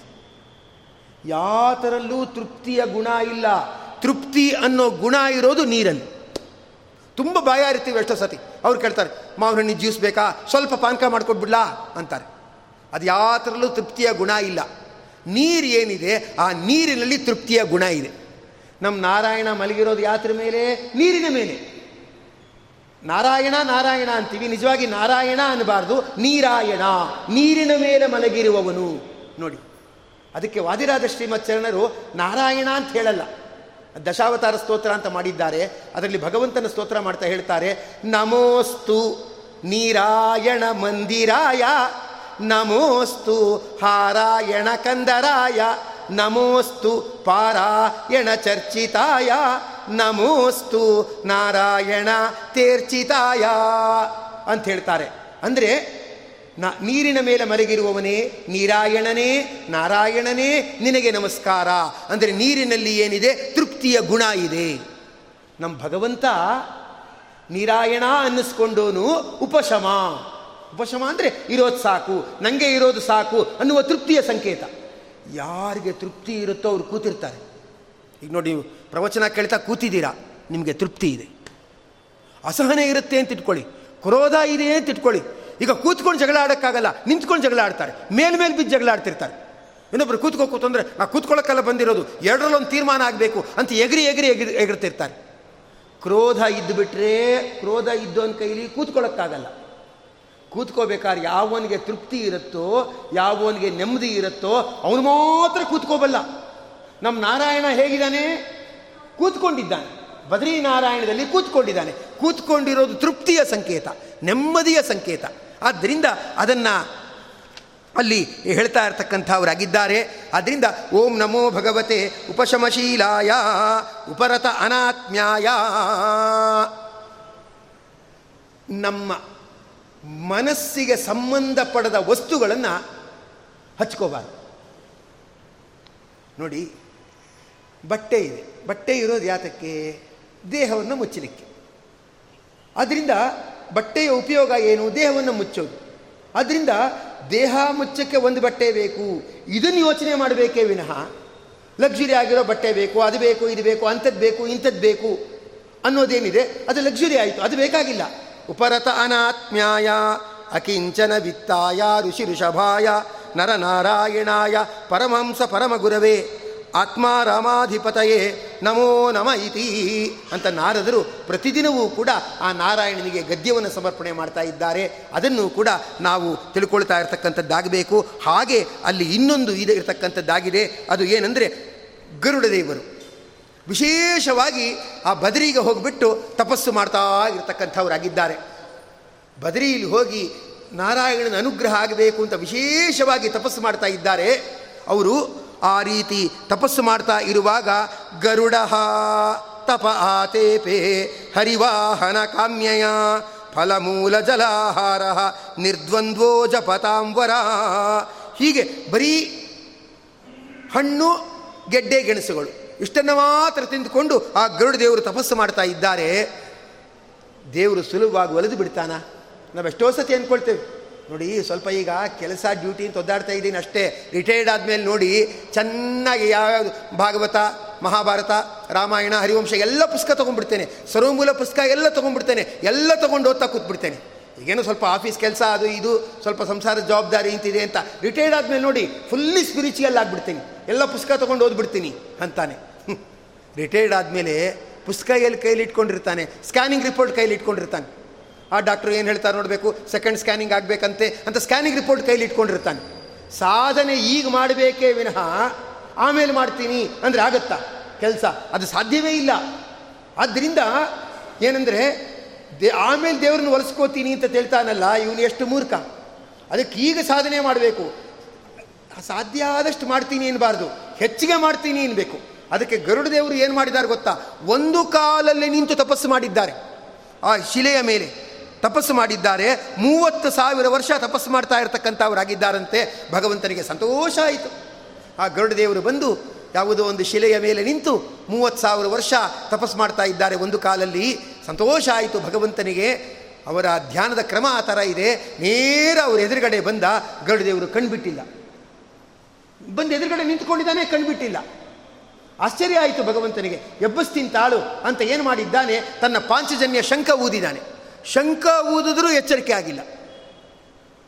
ಕೆಲವರು ಜಪ ಮಾಡ್ತಾ ಇರ್ತಾರೆ, ಮೊಬೈಲ್ ಬಂದಾಗ ಎತ್ಕೋತಾರೆ, ಮಾತಾಡ್ತಾರೆ. ಅಲ್ಲ ಇವ್ರ ಜಪಕ್ಕೆ ಏನು ಬೆಲೆ ಇದೆ? ಅಲ್ವಾ? ಅಂದರೆ ಸೋಷಿಯಲ್ಲು ಸ್ಪಿರಿಚುಯಲ್ ಎರಡೂ ಇರುತ್ತೆ. ಏನು ಬಂತು ಪ್ರಯೋಜನ? ಇನ್ನೂ ಕೆಲವರು ಜಪ ಮಾಡ್ತಾ ಇರ್ತಾರೆ. ಯಾತ್ರ ಮುಂದೆ ಜಪ ಮಾಡ್ತಾ ಇರ್ತಾರೆ ಟಿ ವಿ ಮುಂದೆ ಜಪ ಮಾಡ್ತಾ ಇರ್ತಾರೆ. ಯಾವಾಗ ಜಪ ಮಾಡ್ತಾರೆ? ಅಡ್ವರ್ಟೈಸ್ಮೆಂಟ್ ಬಂದಾಗ ಜಪ. ಸೀರಿಯಲ್ ಸ್ಟಾರ್ಟ್ ಆದಾಗ ಕ್ಲೋಸ್. ಸೀರಿಯಲ್ ನೋಡ್ತಾ ಇರೋದು. ಅಡ್ವರ್ಟೈಸ್ ಬರುವಾಗ ಜಪ ಸ್ಟಾರ್ಟ್ ಮಾಡೋದು. ಇದನ್ನು ಜಪ ಅಂತ ಕರೀತಾರಾ? ಕಾಟಾಚಾರ ಅಂತ ಕರೀತಾರೆ. ಇದರಿಂದ ಭಗವಂತ ಅನುಗ್ರಹ ಆಗಲ್ಲ. ಹಾಗೇನೆ, ಆ ಥರ ಮಾಡಬಾರ್ದು. ಏಕಾಗ್ರತೆಯಿಂದ ಮಾಡಬೇಕು. ಮೂವತ್ತು ಸಾವಿರ ವರ್ಷ ತಪಸ್ಸು ಮಾಡಿದ್ದಾರೆ. ಭಗವಂತ ಬಂದಿದ್ದಾನೆ. ಆದರೂ ಗರುಡದೇವರು ಎದ್ದಿಲ್ಲ. ಭಗವಂತ ಶಂಕ ಊದಿದ್ದಾನೆ, ಪಾಂಚಜನ್ಯ ಶಂಕ ಆದರೂ ಎದ್ದಿಲ್ಲ. ಶಂಕ ಹೊಡೆದರೂ ಎದ್ದಿಲ್ಲ. ಕಡೆಗೆ ನಾರಾಯಣಗನ್ನಿಸ್ತಂತೆ ಈ ಥರ ತಪಸ್ಸು ಮಾಡ್ತಾ ಇದ್ದಲ್ಲ ಮಾಡ್ತೀನಿ ತಾಳು. ಅಂದ್ಬಿಟ್ಟು ಪ್ರಾಣಾಯಾಮ ಮಾಡ್ತಾ ಇದ್ದಿರಲ್ಲ ಗರುಡದೇವರು ಅವರ ಮೂಗಿನ ಒಳಗೆ ಒಂದು ರೂಪದಿಂದ ಹೋಗಿ ನಿಂತಿನಂತೆ. ಅವರ ಮನಸ್ಸಿನೊಳಗಡೆ ನಿಂತಿನಂತೆ. ಆಗ ಗರುಡದೇವರು ಕಂಡುಬಿಟ್ರಂತೆ ಕಂಡುಬಿಟ್ಟು ಓ ಸ್ವಾಮಿ, ಎದುರುಗಡೆ ಇದೆಯಾ? ನಮಸ್ಕಾರ ಅಂದ್ರಂತೆ. ಆಗ ಭಗವಂತ ಕೇಳ್ತಾನೆ, ಗರುಡ, ನಿಗೇನಾಗಬೇಕು ಕೇಳು ಅಂತಾನೆ. ಅದಕ್ಕೆ ಗರುಡದೇವರು ಹೇಳ್ತಾರೆ, ಸ್ವಾಮಿ, ನಂಗೇನಾಗಬೇಕಂದ್ರೆ, ನಾನು ಏಕ ಏವ ಬಹುದಾ ತವೈಕವಾಹನ ಶ್ರೀಮಾನ್ ಬಲವೀರ್ಯ ಪರಾಕ್ರಮ ಅಜೇಯೋ ದೇವದೈತ್ಯಾನಾಂ ಶ್ಯಾಮಹಂ ತೇ ಪ್ರಸಾದತಃ ಆದ್ದರಿಂದ ಸ್ವಾಮಿ, ನಾನು ನಿನ್ನ ವಾಹನ ಆಗಬೇಕು ಅಂತ ಹೇಳಿದರು. ಆಯಿತು ನೀನನ್ನು ವಾಹನ ಆಗುವಂತಿ ಅಂತ ಭಗವಂತ ಅನುಗ್ರಹ ಮಾಡಿದ್ದಾನೆ. ಮತ್ತೆ ಇನ್ನು ಮೂವತ್ತು ಸಾವಿರ ವರ್ಷ ತಪಸ್ಸು ಮಾಡಿದ್ದಾರೆ. ಮತ್ತೆ ಗರುಡ ಏನಾಗಬೇಕು ಅಂತ ಕೇಳಿದ್ರೆ, ನಿನ್ನ ವಾಹನ ಆಗಬೇಕು ಅಂತ ಹೇಳಿದ್ದಾರೆ. ವರ ಕೊಟ್ಟಾಗಿದೆ. ಹಿಂದೇನೆ ನೀನು ವಾಹನ ಆಗು ಅಂತ ವರ ಕೊಟ್ಟಾಗಿದೆ. ಇನ್ನು ಮೂವತ್ತು ಸಾವಿರ ವರ್ಷ ತಪಸ್ಸು ಮಾಡಿದ್ದಾರೆ. ಮತ್ತೆ ನಾನು ವಾಹನ ಆಗಬೇಕು ಅಂತ ಕೇಳಿದ್ದಾರೆ. ಭಗವಂತ, ಆಗಲೇ ಕೊಟ್ಟಿದ್ದೀನಲ್ಲ ಅಂತ ಹೇಳಿದ್ದಾನೆ. ಇನ್ನೂ ಸತಿ ವರ ಕೊಡಿ ಸ್ವಾಮಿ ಅಂತ ಹೇಳಿದ್ದಾರೆ. ಮತ್ತೊಂದು ಸತಿ ಭಗವಂತ ಹೇಳ್ತಾನೆ, ನೀನು ನನ್ನ ವಾಹನ ಆಗಿರ್ತೀಯ? ಯೋಚನೆ ಮಾಡಬೇಡ ಅಂತಾನೆ. ಯಾಕೆಂದರೆ ಯಾರನ್ನು ಬೇಕಾದರೂ ನಂಬೋದು. ನಮ್ಮ ಮನಸ್ಸು ನಂಬಕ್ಕಾಗಲ್ಲ. ನಾವಂತೀವಿ. ದೇವಸ್ಥಾನಕ್ಕೆ ಬರಬೇಕು, ಒಳ್ಳೆ ದೇವರು ಸೇವೆ ಮಾಡಬೇಕು ಅಂತ ಅಂತೀವಿ ಅಂತ ಇಟ್ಕೊಳ್ಳೋಣ. ಯಾರೋ ಪಂಚಾಮೃತ ಕೊಡ್ತಾ ಇರ್ತಾರೆ. ಇನ್ನೊಂದು ಲೋಟ ಕೊಡಿ ಅಂತ ಇಸ್ಕೊಂಡು ಕುಡಿದ್ಬಿಟ್ಟು ಮನೆಗೆ ಹೊಟ್ಟೋಗ್ಬಿಡ್ತೀವಿ ಮನೆಯಿಂದ ಬರುವಾಗ ಹಂಗೆ ಬಂದಿರ್ತೀವಿ ಆಮೇಲೆ ಅವರು ಕುಡಿತಾ ಇದ್ದಾರೆ ನಾವು ಕುಡಿದ್ರೆ ಏನು ತಪ್ಪು ಅಂತ ಕುಡಿತೀವಿ. ಸರಿ, ಆಯಿತು, ನಾಳೆ ನೋಡ್ಕೊಳ್ಳೋಣ ಅಂತ ಮುಂದೆ ಕೊಟ್ಟೋಗ್ಬಿಡ್ತೀವಿ ನಾನು ವಾಹನ ಆಗೋದು ದೊಡ್ಡದಲ್ಲ. ವಾಹನ ಆದಮೇಲೆ ಡಿಸ್ಮಿಸ್ ಆಗಿಬಿಟ್ರೆ ಹೇಳಕ್ಕೆ ಬರಲ್ಲ. ಅದಕ್ಕೆ ಇನ್ನೊಂದು ಸತಿ ಕೇಳ್ಕೋಬೇಕು ಅಂದ್ಬಿಟ್ಟು ನಾನು ಯಾವತ್ತೂ ನೀನು ವಾಹನ ಆಗಬೇಕು. ಮತ್ತಿನ್ನೇನು ನನಗೆ ಬಯಕೆ ಇಲ್ಲ ಅಂತ ಕೇಳಿಬಿಟ್ರಂತೆ. ಅಂದರೆ ಒಂದು ಸ್ಥಾನ ಪಡೆಯೋದು ದೊಡ್ಡದಲ್ಲ ಕಳ್ಕೊಳ್ಳದೆ ಇದ್ದಾಗೆ ಎಚ್ಚರಿಕೆಯಿಂದ ನಡೆಯೋದು ತುಂಬ ದೊಡ್ಡದು. ಗರುಡದೇವರು ನಡೆದುಬಿಟ್ರು. ಭಗವಂತ ನೀನು ನನಗೆ ವಾಹನ ಆಗು ಅಂತ ಹೇಳಿಬಿಟ್ಟ. ಆಯಿತು. ಗರುಡದೇವರು ಭಗವಂತನ ವಾಹನ ಆಗಿಬಿಟ್ರು. ಮತ್ತು ಗರುಡದೇವರು ಹೇಳ್ತಾರೆ, ಸ್ವಾಮಿ, ಈ ಶಿಲೆಯಲ್ಲಿ ನಿನ್ನ ಸನ್ನಿಧಾನ ಇರಬೇಕು. ನಾ ಏನು ಒಂದು ಕಾಲಲ್ಲಿ ತಪಸ್ಸು ಮಾಡಿದೆ, ಈ ಶಿಲೆ ಮೇಲೆ, ಈ ಶಿಲೆಯಲ್ಲಿ ನಿನ್ನ ಸನ್ನಿಧಾನ ಇರಬೇಕು. ಯಾಕೆಂದರೆ ಎಲ್ಲರೂ ದೇವಸ್ಥಾನದಲ್ಲೇ ಕೂತ್ಕೊಂಡು ಜಪ ಮಾಡೋಕ್ಕಾಗಲ್ಲ. ಆ ಅಲಕನಂದ ಕೊರೀತಾ ಇರುತ್ತೆ. ಅದರ ದಡದಲ್ಲೇ ಜಪ ಮಾಡೋಕ್ಕಾಗಲ್ಲ. ಆದರೆ ಈ ಶಿಲೆಯಲ್ಲಿ ಕೂತ್ಕೊಂಡು ಜಪ, ತಪ, ಹೋಮ, ದಾನ, ಪೂಜಾ ಏನು ಮಾಡಿದ್ರೂ ಅವರಿಗೆ ಫಲ ಸಿಗಬೇಕು. ಅನ್ನುವಾಗ ಭಗವಂತ ಅಂದ್ಕೊಂಡಂತೆ ಭಕ್ತರ ಮೇಲೆ ನಿನಗೆ ಎಷ್ಟು ಕರುಣೆ ಗರುಡ? ಆಯಿತು, ನಾನು ಇದನ್ನು ಕೊಡ್ತೀನಿ ಅಂತ ಹೇಳಿದಂತೆ ಮತ್ತೆ ಗರುಡದೇವರು ಕೇಳ್ತಾರೆ, ಸ್ವಾಮಿ, ಕಲಿಯುಗ ಅಂದರೆ, ಅದು ಎಂಥ ಯುಗ ಅಂದರೆ, ತುಂಬ ವಿಚಿತ್ರವಾದ ಯುಗ. ಅದು ಏನೋ ಕಲಿಯುಗ ಕಲಿಯುಗ ಅಂತಾರೆ. ಕಲಿಯುಗ ಅಂದರೆ ಕಲಿಯುಗ ಅಲ್ಲ, ವಿಷಯ ಪದಾರ್ಥಗಳ ಯುಗ. ಇನ್ನೂ ನಿಜ ಹೇಳಬೇಕಾದ್ರೆ ವಿಷಯ ಪದಾರ್ಥಗಳ ಯುಗ ಅಲ್ಲ. ವಿಷದ ಯುಗ. ನಾವೇನು ಅನ್ನ ತಿಂತೀವಿ ಅದೇ ವಿಷ. ನಾವೇನು ನೀರು ಕುಡಿತೀವಿ ಅದೇ ವಿಷ. ಡಾಕ್ಟರ್ ಹತ್ರ ಏನು ಔಷಧಿ ಅಂತ ತೆಗೆದುಕೊಂಡಿರ್ತೀವಿ ಅದೇ ವಿಷ. ಅದು ಹೇಳಕ್ಕೆ ಬರಲ್ಲ. ಈಗ ವಿಷ ಆಗಿಲ್ಲ ಮುಂದೆ ವಿಷ ಆಗತ್ತೆ. ಅಷ್ಟೇ. ಅದರಿಂದ ವಿಷದ ಯುಗ. ಏನು ಸಾಧನೆ ಮಾಡ್ತಾರೆ ಅವರು? ಗರುಡ ಗರುಡದೇವರು ಹೇಳ್ತಾರಂತೆ, ಸ್ವಾಮಿ, ಈ ಶಿಲೆ ಮೇಲೆ ಯಾರು ನಿಂತ್ಕೋತಾರೋ ಅವರಿಗೆ ವಿಷದ ಬಾಧೆ ಆಗದೇ ಇರಲಿ. ನೋಡಿ ಅಲ್ಲಿಗೆ ಎಷ್ಟು ಲೋಕೋಪಕಾರ. ಅಲ್ವಾ? ಯಾರೋ ಒಬ್ಬರು ದೊಡ್ಡ ಶಾಲೆ ಕಟ್ಸಿರ್ತಾರೆ. ಈ ದೊಡ್ಡ ಶಾಲೆ ಕಟ್ಸಿದ್ದೀರಾ, ನಿಮಗೇನಾದರೂ ಮಾಡಬೇಕಾ ಹೇಳಿ ಅಂದರೆ, ಏನು ಬೇಡ ನನ್ನ ಮೊಮ್ಮಗೊಂದು ಒಂದು ಸೀಟ್ ಕೊಡಿ. ಅಂದ್ಬಿಟ್ರೆ, ಏನಪ್ಪ, ಇಷ್ಟು ದೊಡ್ಡ ಇದು ಮಾಡಿಬಿಟ್ಟು ಮೊಮ್ಮಗೊಂದು ಸೀಟ್ ಕೇಳ್ತಾ ಇದ್ದಾರಲ್ಲ ಏನು ಬಿಡಿ, ಕೊಡ್ತೀವಿ ಬಿಡಿ. ಅಂತಂತಾರೆ. ಗರುಡ ದೇವರು ಹೇಳೋದು, ಮುಂದೆ ಬರೋ ಜನ ಇಲ್ಲಿ ಕೂತ್ಕೊಂಡ್ರೆ ಅವ್ರಿಗೆ ವಿಷದ ಬಾಧೆ ಇಳಿದೇ ಇರಲಿ. ಅಂದರೆ ಹಾವು ಕಚ್ಚೋದಾಗಲಿ, ಅದಾಗಲಿ, ಇದಾಗಲಿ ಅಥವಾ ಇನ್ನೊಂದು ರೀತಿ ಆಹಾರ ಪದಾರ್ಥನೇ ವಿಷ ಆಗ್ಬೋದು. ಕೆಲವರಿಗಂತೂ ಆಹಾರ ವಿಷ ಅಲ್ಲ. ಅವ್ರ ದೇಹದಲ್ಲಿರುವ ರಕ್ತವೇ ಅವರಿಗೆ ವಿಷ. ಆ ವಿಷದ ಬಾಧೆ ಯಾವುದು ಬರದೇ ಇರಲಿ ಅಂತ ಕೇಳಿದಾಗ ಭಗವಂತ ತಥಾಸ್ತು ಅಂದಿದ್ದಾನೆ. ನೀವು ಪಂಚಶೀಲಾದಲ್ಲಿ ಗರುಡಶೀಲಾ ಮೇಲೆ ಕೂತ್ಕೊಂಡ್ಬಿಟ್ರೆ ದೇಹದಲ್ಲಿರುವ ವಿಷದ ಬಾಧೆ ಬರಲ್ಲ. ಅದು ಬಂದರೂ ವಿಷ ಇದ್ದರೂ ವಿಷದ ಬಾಧೆ ಬರಲ್ಲ. ದೇಹದಲ್ಲಿ ಏರುಪೇರಾಗ್ಬೋದು. ಆದರೆ ಏರುಪೇರಿಂದ ಆರೋಗ್ಯಕ್ಕೆ ತೊಂದರೆ ಆಗಲ್ಲ. ಅವನು ಹಾಸಿಗೆ ಹಿಡಿಯಲ್ಲ. ಅದು ಗರುಡಶಿಲಾದ ಮಹಿಮೆ ಅಂಥೇಳಿ ಅದನ್ನು ಇಲ್ಲಿ ಹೇಳ್ತಕ್ಕಂಥವರಾಗಿದ್ದಾರೆ. ಆದರೆ ಒಂದು ಹೇಳ್ತಾರೆ, ಇಯಂ ಮನ್ನಾಮ ವಿಖ್ಯಾತ ಸರ್ವಪಾಪ ಹರಶಿಲಾ ಪ್ರತಿ ಏತಸ್ಯಾಹ ಸ್ಮರಣಾತ್ ಪುಂಸಾಂ ವಿಷವ್ಯಾಧಿ ನ ಜಾಯತಾಂ. ಇದರ ಸ್ಮರಣೆಯಿಂದ ವಿಷವ್ಯಾಧಿ ಉಂಟಾಗದೇ ಇರಲಿ. ಎಂಥ ಗರುಡದೇವರು ಅವ್ರನ್ನ ಧ್ಯಾನಕ್ಕೆ ಅಭಿಮಾನಿ ಅಂತ ಕರೀತಾರೆ. ಅವ್ರು ಹೇಳೋದು, ಈ ಶಿಲೆಯ ಮೇಲೆ ಕೂತ್ಕೊಂಡ್ರೆ ವಿಷ ಪರಿಹಾರ ಆಗಲಿ ಅಂದಿಲ್ಲ. ನಮ್ಮ ಕತೆ ಕೇಳಿದವ್ರಿಗೆ ವಿಷ ಪರಿಹಾರ ಆಗಲಿ ಅಂದಿದ್ದಾಗ ಇದೊಂಥರ ಹೋಲ್ಸೇಲ್ ಇದ್ದಾಗೆ. ಅಲ್ಲಿ ನಾವು ಬದರಿಗೂ ಕೂತ್ಕೋಬೇಕಾಗಿಲ್ವಂತೆ. ಈ ಕತೆ ಯಾರು ಕೇಳ್ತಾರೋ ಅವ್ರಿಗೆ ವಿಷದ ರೋಗ ಬಾರದಿರಲಿ ಎಂದಿದ್ದಾರೆ ಅಂದರೆ ವಿಷದ ರೋಗ ಬರಲ್ಲ. ಯಾರೋ ಡಾಕ್ಟ್ರು ಯಾರೋ ಬಡಿಸ್ತಾ ಇದ್ರು. ಮಠದಲ್ಲೇ ಬಡಿಸ್ತಾ ಇದ್ರು. ಪಾಯಸ ಪಾಯಸ ಅಂತ ಬಡಿಸ್ತಾ ಇದ್ರು. ಇನ್ನೊಬ್ರು ಹಾಕಿಸ್ಕೊಳ್ಳಿ ಅಂದರು. ಅವ್ರು ಹೇಳಿದ್ರು, ಇದು ಪಾಯಸ ಅಲ್ಲ, ಪಾಯ್ಸನ್. ಡಾಕ್ಟ್ರ್ ಹೇಳಿದ್ದಾರೆ ತಿನ್ನಬೇಡಿ ಅಂತ. ಇದು ಪಾಯಸ ಅಲ್ಲ, ಪಾಯ್ಸನ್. ಅಂದರು. ಪಾಯಸ ಆರೋಗ್ಯ ಸರಿ ಇಲ್ಲದೆ ಇದ್ರೆ ಏನಾಗುತ್ತೆ?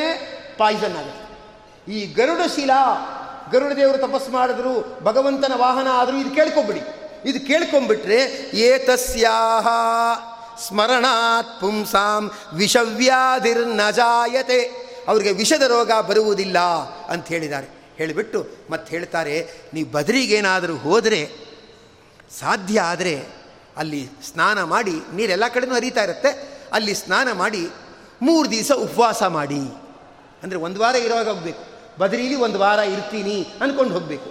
ಗರುಡ ಶಿಲಾದಲ್ಲಿ ನೋ, ದರ್ಶನ ಮಾಡಿ ಮೂರು ದಿವಸ ಉಪವಾಸ ಇದ್ದರಾಯಿತು ಉಪವಾಸ ಇದ್ದು ಬದ್ರಿನಾರಾಯಣ ದರ್ಶನ. ಈ ಥರ ಮಾಡಿದ್ರಾಯಿತು.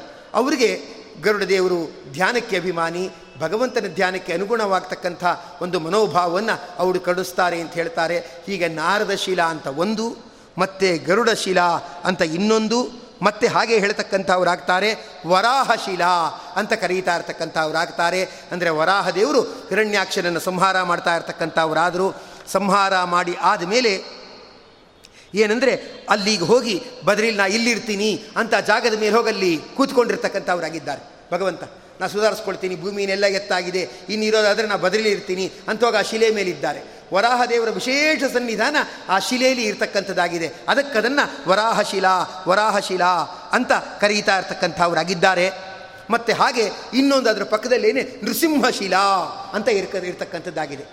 ನೃಸಿಂಹಶಿಲಾ ಅಂದರೆ ನರಸಿಂಹದೇವರು ಹಿರಣ್ಯಕಶ್ಮವನ್ನು ಸಂಹಾರ ಮಾಡಿದ್ರು. ಅದು ಹಾಗೇನೆ. ಒಂದು ದೊಡ್ಡ ಅಂಗಡಿ ಬಂದುಬಿಟ್ರೆ ಅದ್ರ ಸುತ್ತ ಐದಾರು ಅಂಗಡಿ ಬಂದುಬಿಡುತ್ತೆ.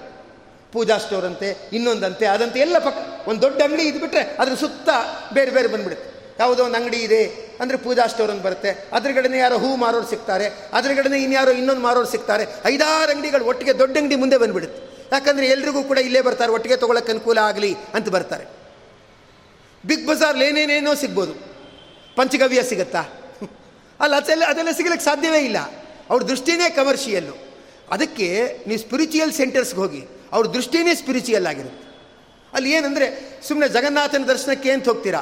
ಅಲ್ಲೇ ರಾಮಚಂದ್ರ ದೇವ್ರ ದೇವಸ್ಥಾನ ಇರುತ್ತೆ, ಕೃಷ್ಣನ ದೇವಸ್ಥಾನ ಇರುತ್ತೆ, ಗಣಪತಿ ದೇವಸ್ಥಾನ ಇರುತ್ತೆ, ಹನುಮಂತನ ದೇವಸ್ಥಾನ ಇರುತ್ತೆ. ನೀವು ಸುಮ್ಮನೆ ಶ್ರೀರಂಗಕ್ಕೆ ಅಂತ ಹೋಗೋದು? ರಂಗನಾಥನ ದರ್ಶನಕ್ಕೆ ಅಂತ. ಅಲ್ಲೇ ರಾಮದೇವ್ರ ದೇವಸ್ಥಾನ ಇದೆ, ಅಲ್ಲೇ ಧನ್ವಂತರಿ ದೇವಸ್ಥಾನ ಇದೆ.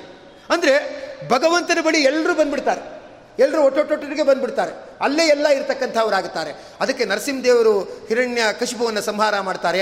ಆಗೆಲ್ಲ ದೇವತೆಗಳು ಹೇಳ್ತಾರಂತೆ, ಸ್ವಾಮಿ ನಿನ್ನ ಭಯಂಕರವಾದ ರೂಪ ನೋಡಿ ಉಳಿದವರಿಗೆಲ್ಲ ತುಂಬ ಭಯ ಆಗ್ತಾ ಇದೆ. ನಿನ್ನ ರೂಪವನ್ನು ಶಾಂತ ಮಾಡ್ಕೋ ಅಂತಾರಂತೆ. ಅದಕ್ಕೆ ಭಗವಂತ ಅಂತಾನಂತೆ, ಐದು ನಿಮಿಷಕ್ಕೆ ಸಿಟ್ಟಾಗ್ಬಿಟ್ಟು ಸಡನ್ನಾಗಿ ಶಾಂತ ಆಗಿಬಿಟ್ರೆ ಜನ ಮೂಡಿ ಅಂತ ಕರೆದು ಬಿಡ್ತಾರೆ. ಹಾಗೇನೋ ಶಾರ್ಟ್ ಟೆಂಪರ್ ಇತ್ತು ರೇಗ್ಬಿಟ್ರು ಸದ್ಯ ಈಗ ಸರಿಯಾದರೂ ಮೂಡಿ ಅಂತ ಕರೆದು ಬಿಡ್ತಾರೆ. ಅದಕ್ಕೆ ನಾನು ಇಲ್ಲಿ ಶಾಂತ ಆಗಲ್ಲ. ಅದು ಹೇಳ್ತಾರೆ ನೋಡಿ. ರೇಗ್ಬಿಟ್ಟಾದ್ಮೇಲೆ ತಕ್ಷಣ ಮಗುನ ಹೊಡೆದ್ಬಿಟ್ಟು ತಬ್ಕೊಂಡ್ಬಿಟ್ರೆ ಅದು ಲೂಸ್ ಕೊಟ್ಟಾಗತ್ತೆ ನಾಳೆ ದಿವಸ ತನಕ ಮಾತಾಡಿಸ್ಬಾರ್ದು. ಆಮೇಲೆ ಸರಿಗೆ ಮಾಡ್ಬೇಕು ಅವನ್ನ ಅಂತಾರಲ್ಲ. ಅದಕ್ಕೆ ನರಸಿಂಹ ಅಂದ್ಕೊಂಡಂತೆ ನಾನು ಈಗ ಶಾಂತ ಆಗಲ್ಲ. ನೀವು ಶಾಂತ ಆಗಬೇಕಂದ್ರೆ ನೀವು ಬನ್ನಿ, ಬದ್ರಿಗೆ ಹೋಗೋಣ. ನಾನು ಬದ್ರಿಲಿ ಶಾಂತನಾಗಿರ್ತೀನಿ. ಅಲ್ಲಿ ನನ್ನ ಮುಖ ನೋಡಿ ಇನ್ನಂತೆ ಅದು ನೀವ, ಅಲ್ವಾ? ರೇಗ್ಬಿಟ್ಟು ತಕ್ಷಣ ತಪ್ಕೊಂಡ್ಬಿಟ್ಟು ಊಟ ಹಾಕ್ಬಿಟ್ರೆ ಸುಮ್ಮನೆ ರೇಗಿದ್ದು ಅಂದ್ಬಿಟ್ರೆ ರೇಗಿದ್ದಕ್ಕೆ ಬೆಲೆನೇ ಇಲ್ಲ. ಅದಕ್ಕೆ ಕಿರಣ ಕಶ್ಪವನ್ನು ಸಂಹಾರ ಮಾಡಿಬಿಟ್ಟು ಕೋಪವನ್ನು ಪ್ರದರ್ಶನ ಮಾಡ್ದ. ಕೋಪ ಬರಲಿಲ್ಲ, ಕೋಪವನ್ನು ಪ್ರದರ್ಶನ ಮಾಡ್ದ. ಆಮೇಲೆ ಎಲ್ಲ ದೇವತೆಗಳು ಕೇಳಿದಾಗ, ನಾ ಶಾಂತನಾಗ್ತೀನಿ, ಶಾಂತ ಆಗೋ ಸ್ಥಳ ಇದಲ್ಲ, ಶಾಂತ ಆಗೋ ಸ್ಥಳ ಬೇರೆ ಇದೆ. ಅದೇ ಬದರಿ ಕ್ಷೇತ್ರ, ಅಲ್ಲಿ ನಾರಾಯಣನೇ ಶಾಂತನಾಗಿ ಇದ್ದಾನೆ, ನಾನು ಶಾಂತನಾಗಿರ್ತೀನಿ ಅಂತ ಶಿಲೆಯ ಮೇಲೆ ಬಂದು ಕೂತ್ಕೊಂಡ, ತಣ್ಣಗಿದ್ದಂತೆ ದೇವತೆಗಳೆಲ್ಲ ಸ್ತೋತ್ರ ಮಾಡಿದ್ದಾರೆ, ಭಗವಂತ ಅವ್ರಿಗೆ ಅನುಗ್ರಹ ಮಾಡಿದ್ದಾನೆ. ಹಾಗೆ ದೇವತೆಗಳು ಹೇಳ್ತಾರೆ, ಸ್ವಾಮಿ, ಈ ಶಿಲೆಗೆ ನರಸಿಂಹ ಶಿಲಾ ಅಂತ ಹೆಸರು ಬರಲಿ, ನಿನ್ನ ಸನ್ನಿಧಾನ ಇರಲಿ ಅಂತ ಭಗವಂತನನ್ನು ಪ್ರಾರ್ಥನೆ ಮಾಡ್ಕೊಳ್ತಾರೆ. ಅದರಿಂದ ನರಸಿಂಹ ಶಿಲಾ ಅಂತ ಹೇಳ್ತಾರೆ. ಮತ್ತೆ ಹೀಗೆ ಆ ಗರುಡ ಶಿಲಾ ಅಂತ ಕರೀತಾರೆ ಗರುಡ ದೇವರು ಭಗವಂತನ ವಾಹನ ಆಗಿಬಿಟ್ರಂತೆ. ನಾವೂ ಭಗವಂತನ ವಾಹನ ಆಗಬೇಕು. ನಾವು ಭಗವಂತನ ವಾಹನ ಆಗಬೇಕಂದ್ರೆ ನಾವು ದೇವರನ್ನು ಹೊರಬೇಕು. ದೇವರನ್ನು ಹೇಗೆ ಹೊರೋದು ನಾವು? ತೀರ್ಥಕ್ಷೇತ್ರಕ್ಕೆ ಹೋದಾಗ ದೇವರ ಪೆಟ್ಟಿಗೆ ಕೈಯಲ್ಲಿ ಇಟ್ಕೊಂಡು ಹೋಗೋದು. ಅಲ್ವಾ? ಅದು ದೇವರ ವಾಹನನೇ ಆದಾಗ ಎಷ್ಟೋ ಸಂದರ್ಭಗಳಲ್ಲಿ ಭಗವಂತನಿಗೆ ಪಲ್ಲಕ್ಕಿ ಉತ್ಸವ ನಡೀತಾ ಇರುತ್ತೆ, ರಥೋತ್ಸವ ನಡೀತಾ ಇರುತ್ತೆ. ನಾವೂ ಒಂದು ಕೈ ಕೊಟ್ಟು ಹೇಳಿದ್ರೆ ನಾವೂ ದೇವರಿಗೆ ವಾಹನ ಆದವು. ಅಲ್ವಾ? ಅದರಿಂದ ಏನು? ಗರುಡ ದೇವರ ವಾಹನದ ಚರಿತ್ರೆಯನ್ನು ಕೇಳಿಬಿಟ್ರೆ ನಮಗೇನು ಲಾಭ ಅಂದರೆ ನಾವು ಭಗವಂತನ ವಾಹನ ಆಗ್ಬೋದು. ಪಲ್ಲಕ್ಕಿ ಉತ್ಸವ ಆಗ್ತಾ ಇರುವಾಗ ಹೆಗಲು ಕೊಡ್ಬೋದು. ಅಥವಾ ಇನ್ಯಾರೋ ದೇವ್ರ ಪೆಟ್ಟಿಗೆ ತುಂಬ ಭಾರ ಅಂದಾಗ, ಕೊಡಿ ನಾ ಹೊತ್ಕೊಳ್ತೇನೆ, ನನಗೇನು ಭಾರ ಇಲ್ಲ ಅಂತ ನಾವು ಅದನ್ನು ಹೆಗಲ ಮೇಲೆ ಹೊತ್ಕೊಳ್ಬೋದು. ಅಥವಾ ರಥೋತ್ಸವ ಆಗ್ತಾ ಇರುವಾಗ ರಥದ ಹಗ್ಗಕ್ಕೆ ಕೈ ಕೊಟ್ಟು, ಭಗವಂತನ ಗೋವಿಂದ ಗೋವಿಂದ ಅಂತ ಎಳೀತಾ ಭಗವಂತನ ವಾಹನಕ್ಕೆ ವಾಹನ ಆಗ್ಬೋದು. ಅದರಿಂದೆಲ್ಲ ಯೋಗ ಯಾವಾಗ ಬರುತ್ತಂದರೆ ಗರುಡ ದೇವರ ಚರಿತ್ರೆ ಕೇಳಿದರೆ ಅವನು ವಾಹನಕ್ಕೆ ವಾಹನ ಆಗ್ತಾನೆ. ಇಲ್ಲ ಅಂದ್ಬಿಟ್ರೆ ಅವನ ದೇಹನೇ ಭಾರ. ಕೆಲವರು ಅಂತಾರೆ ಕೂತ್ರೆ ಹೇಳೋಕ್ಕಾಗಲ್ಲ, ಎದ್ರೆ ಕೂರಕ್ಕಾಗಲ್ಲ, ಅವ್ರ ದೇಹನೇ ಅವ್ರಿಗೆ ಭಾರ.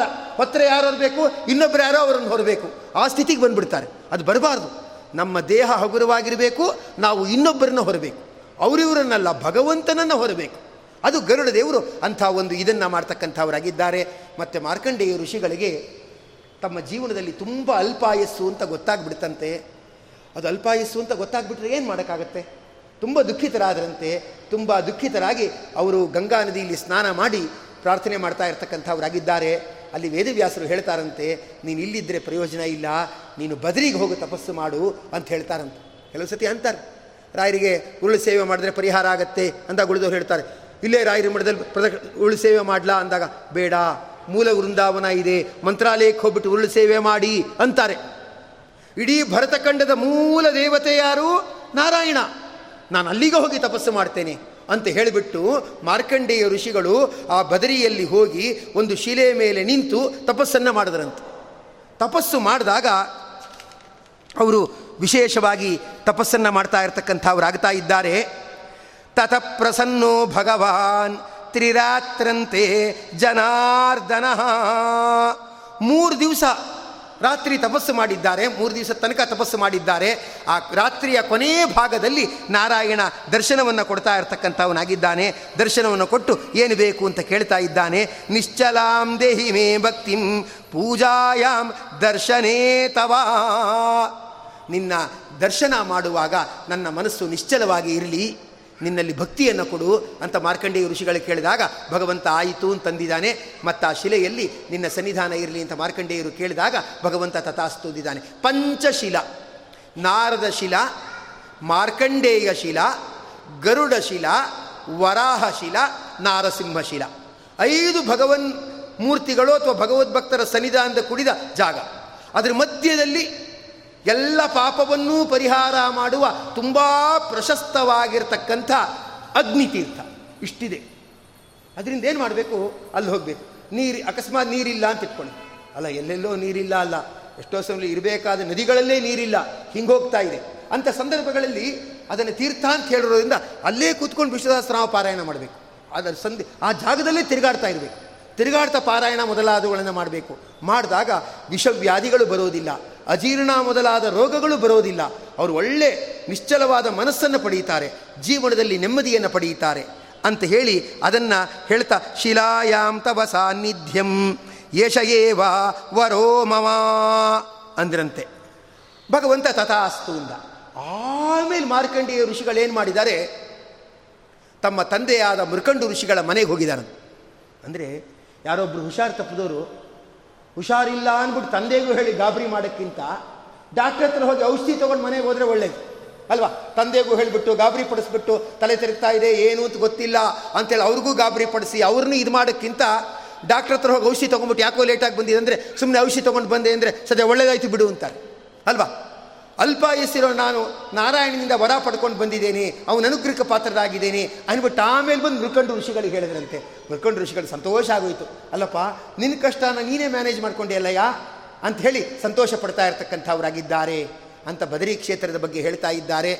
ನಾಳೆ ದಿವಸ ವಿಶೇಷವಾಗಿ ಬದರಿ ನಾರಾಯಣನ ಸ್ತೋತ್ರಗಳನ್ನು ಏನು ನಮ್ಮ ವಾದಿರಾಜ ಶ್ರೀಮಚ್ಚರಣರು ತೀರ್ಥ ಪ್ರಬಂಧದಲ್ಲಿ ಮಾಡಿದ್ದಾರೆ. ಅದನ್ನೆಲ್ಲ ಹೇಳ್ತಾ ಬದರಿ ಯಾತ್ರೆಯ ಬದರಿ ನಾರಾಯಣನ ವಿವರಣೆಯೊಂದಿಗೆ ಈ ತೀರ್ಥ ಪ್ರಬಂಧದ ಒಂದು ಇದನ್ನು ಒಂದು ಹಂತದಲ್ಲಿ ನಾವು ಮುಕ್ತಾಯ ಮಾಡೋಣ ಅಂತ ಹೇಳ್ತಾ ಇವತ್ತಿನ ಪ್ರವಚನವನ್ನು ಭಾರತೀಯ ಮುಖ್ಯ ಪ್ರಾಣ ಅಂತರ್ಗತ ಬದರಿ ಕ್ಷೇತ್ರಾಧಿಪತಿ ಶ್ರೀಮನ್ನಾರಾಯಣನಲ್ಲಿ ಸಮರ್ಪಣೆ ಮಾಡ್ತಾ ಇದ್ದೇನೆ. ಎಸ್ ಸರ್ವಗುಣ ಸಂಪೂರ್ಣ, ಸರ್ವದೋಷ ವಿವರ್ಜಿತ, ಪ್ರಿಯತಾಂ ಪ್ರೀತಯೇವಾಲಂ ವಿಷ್ಣುರ್ಮೇ ಪರಮಹಾಸುರತು ಸುರತು ಶ್ರೀಕೃಷ್ಣಾರ್ಪಣಂ ಅಸ್ತು. ಎಸ್ ಸರ್ವ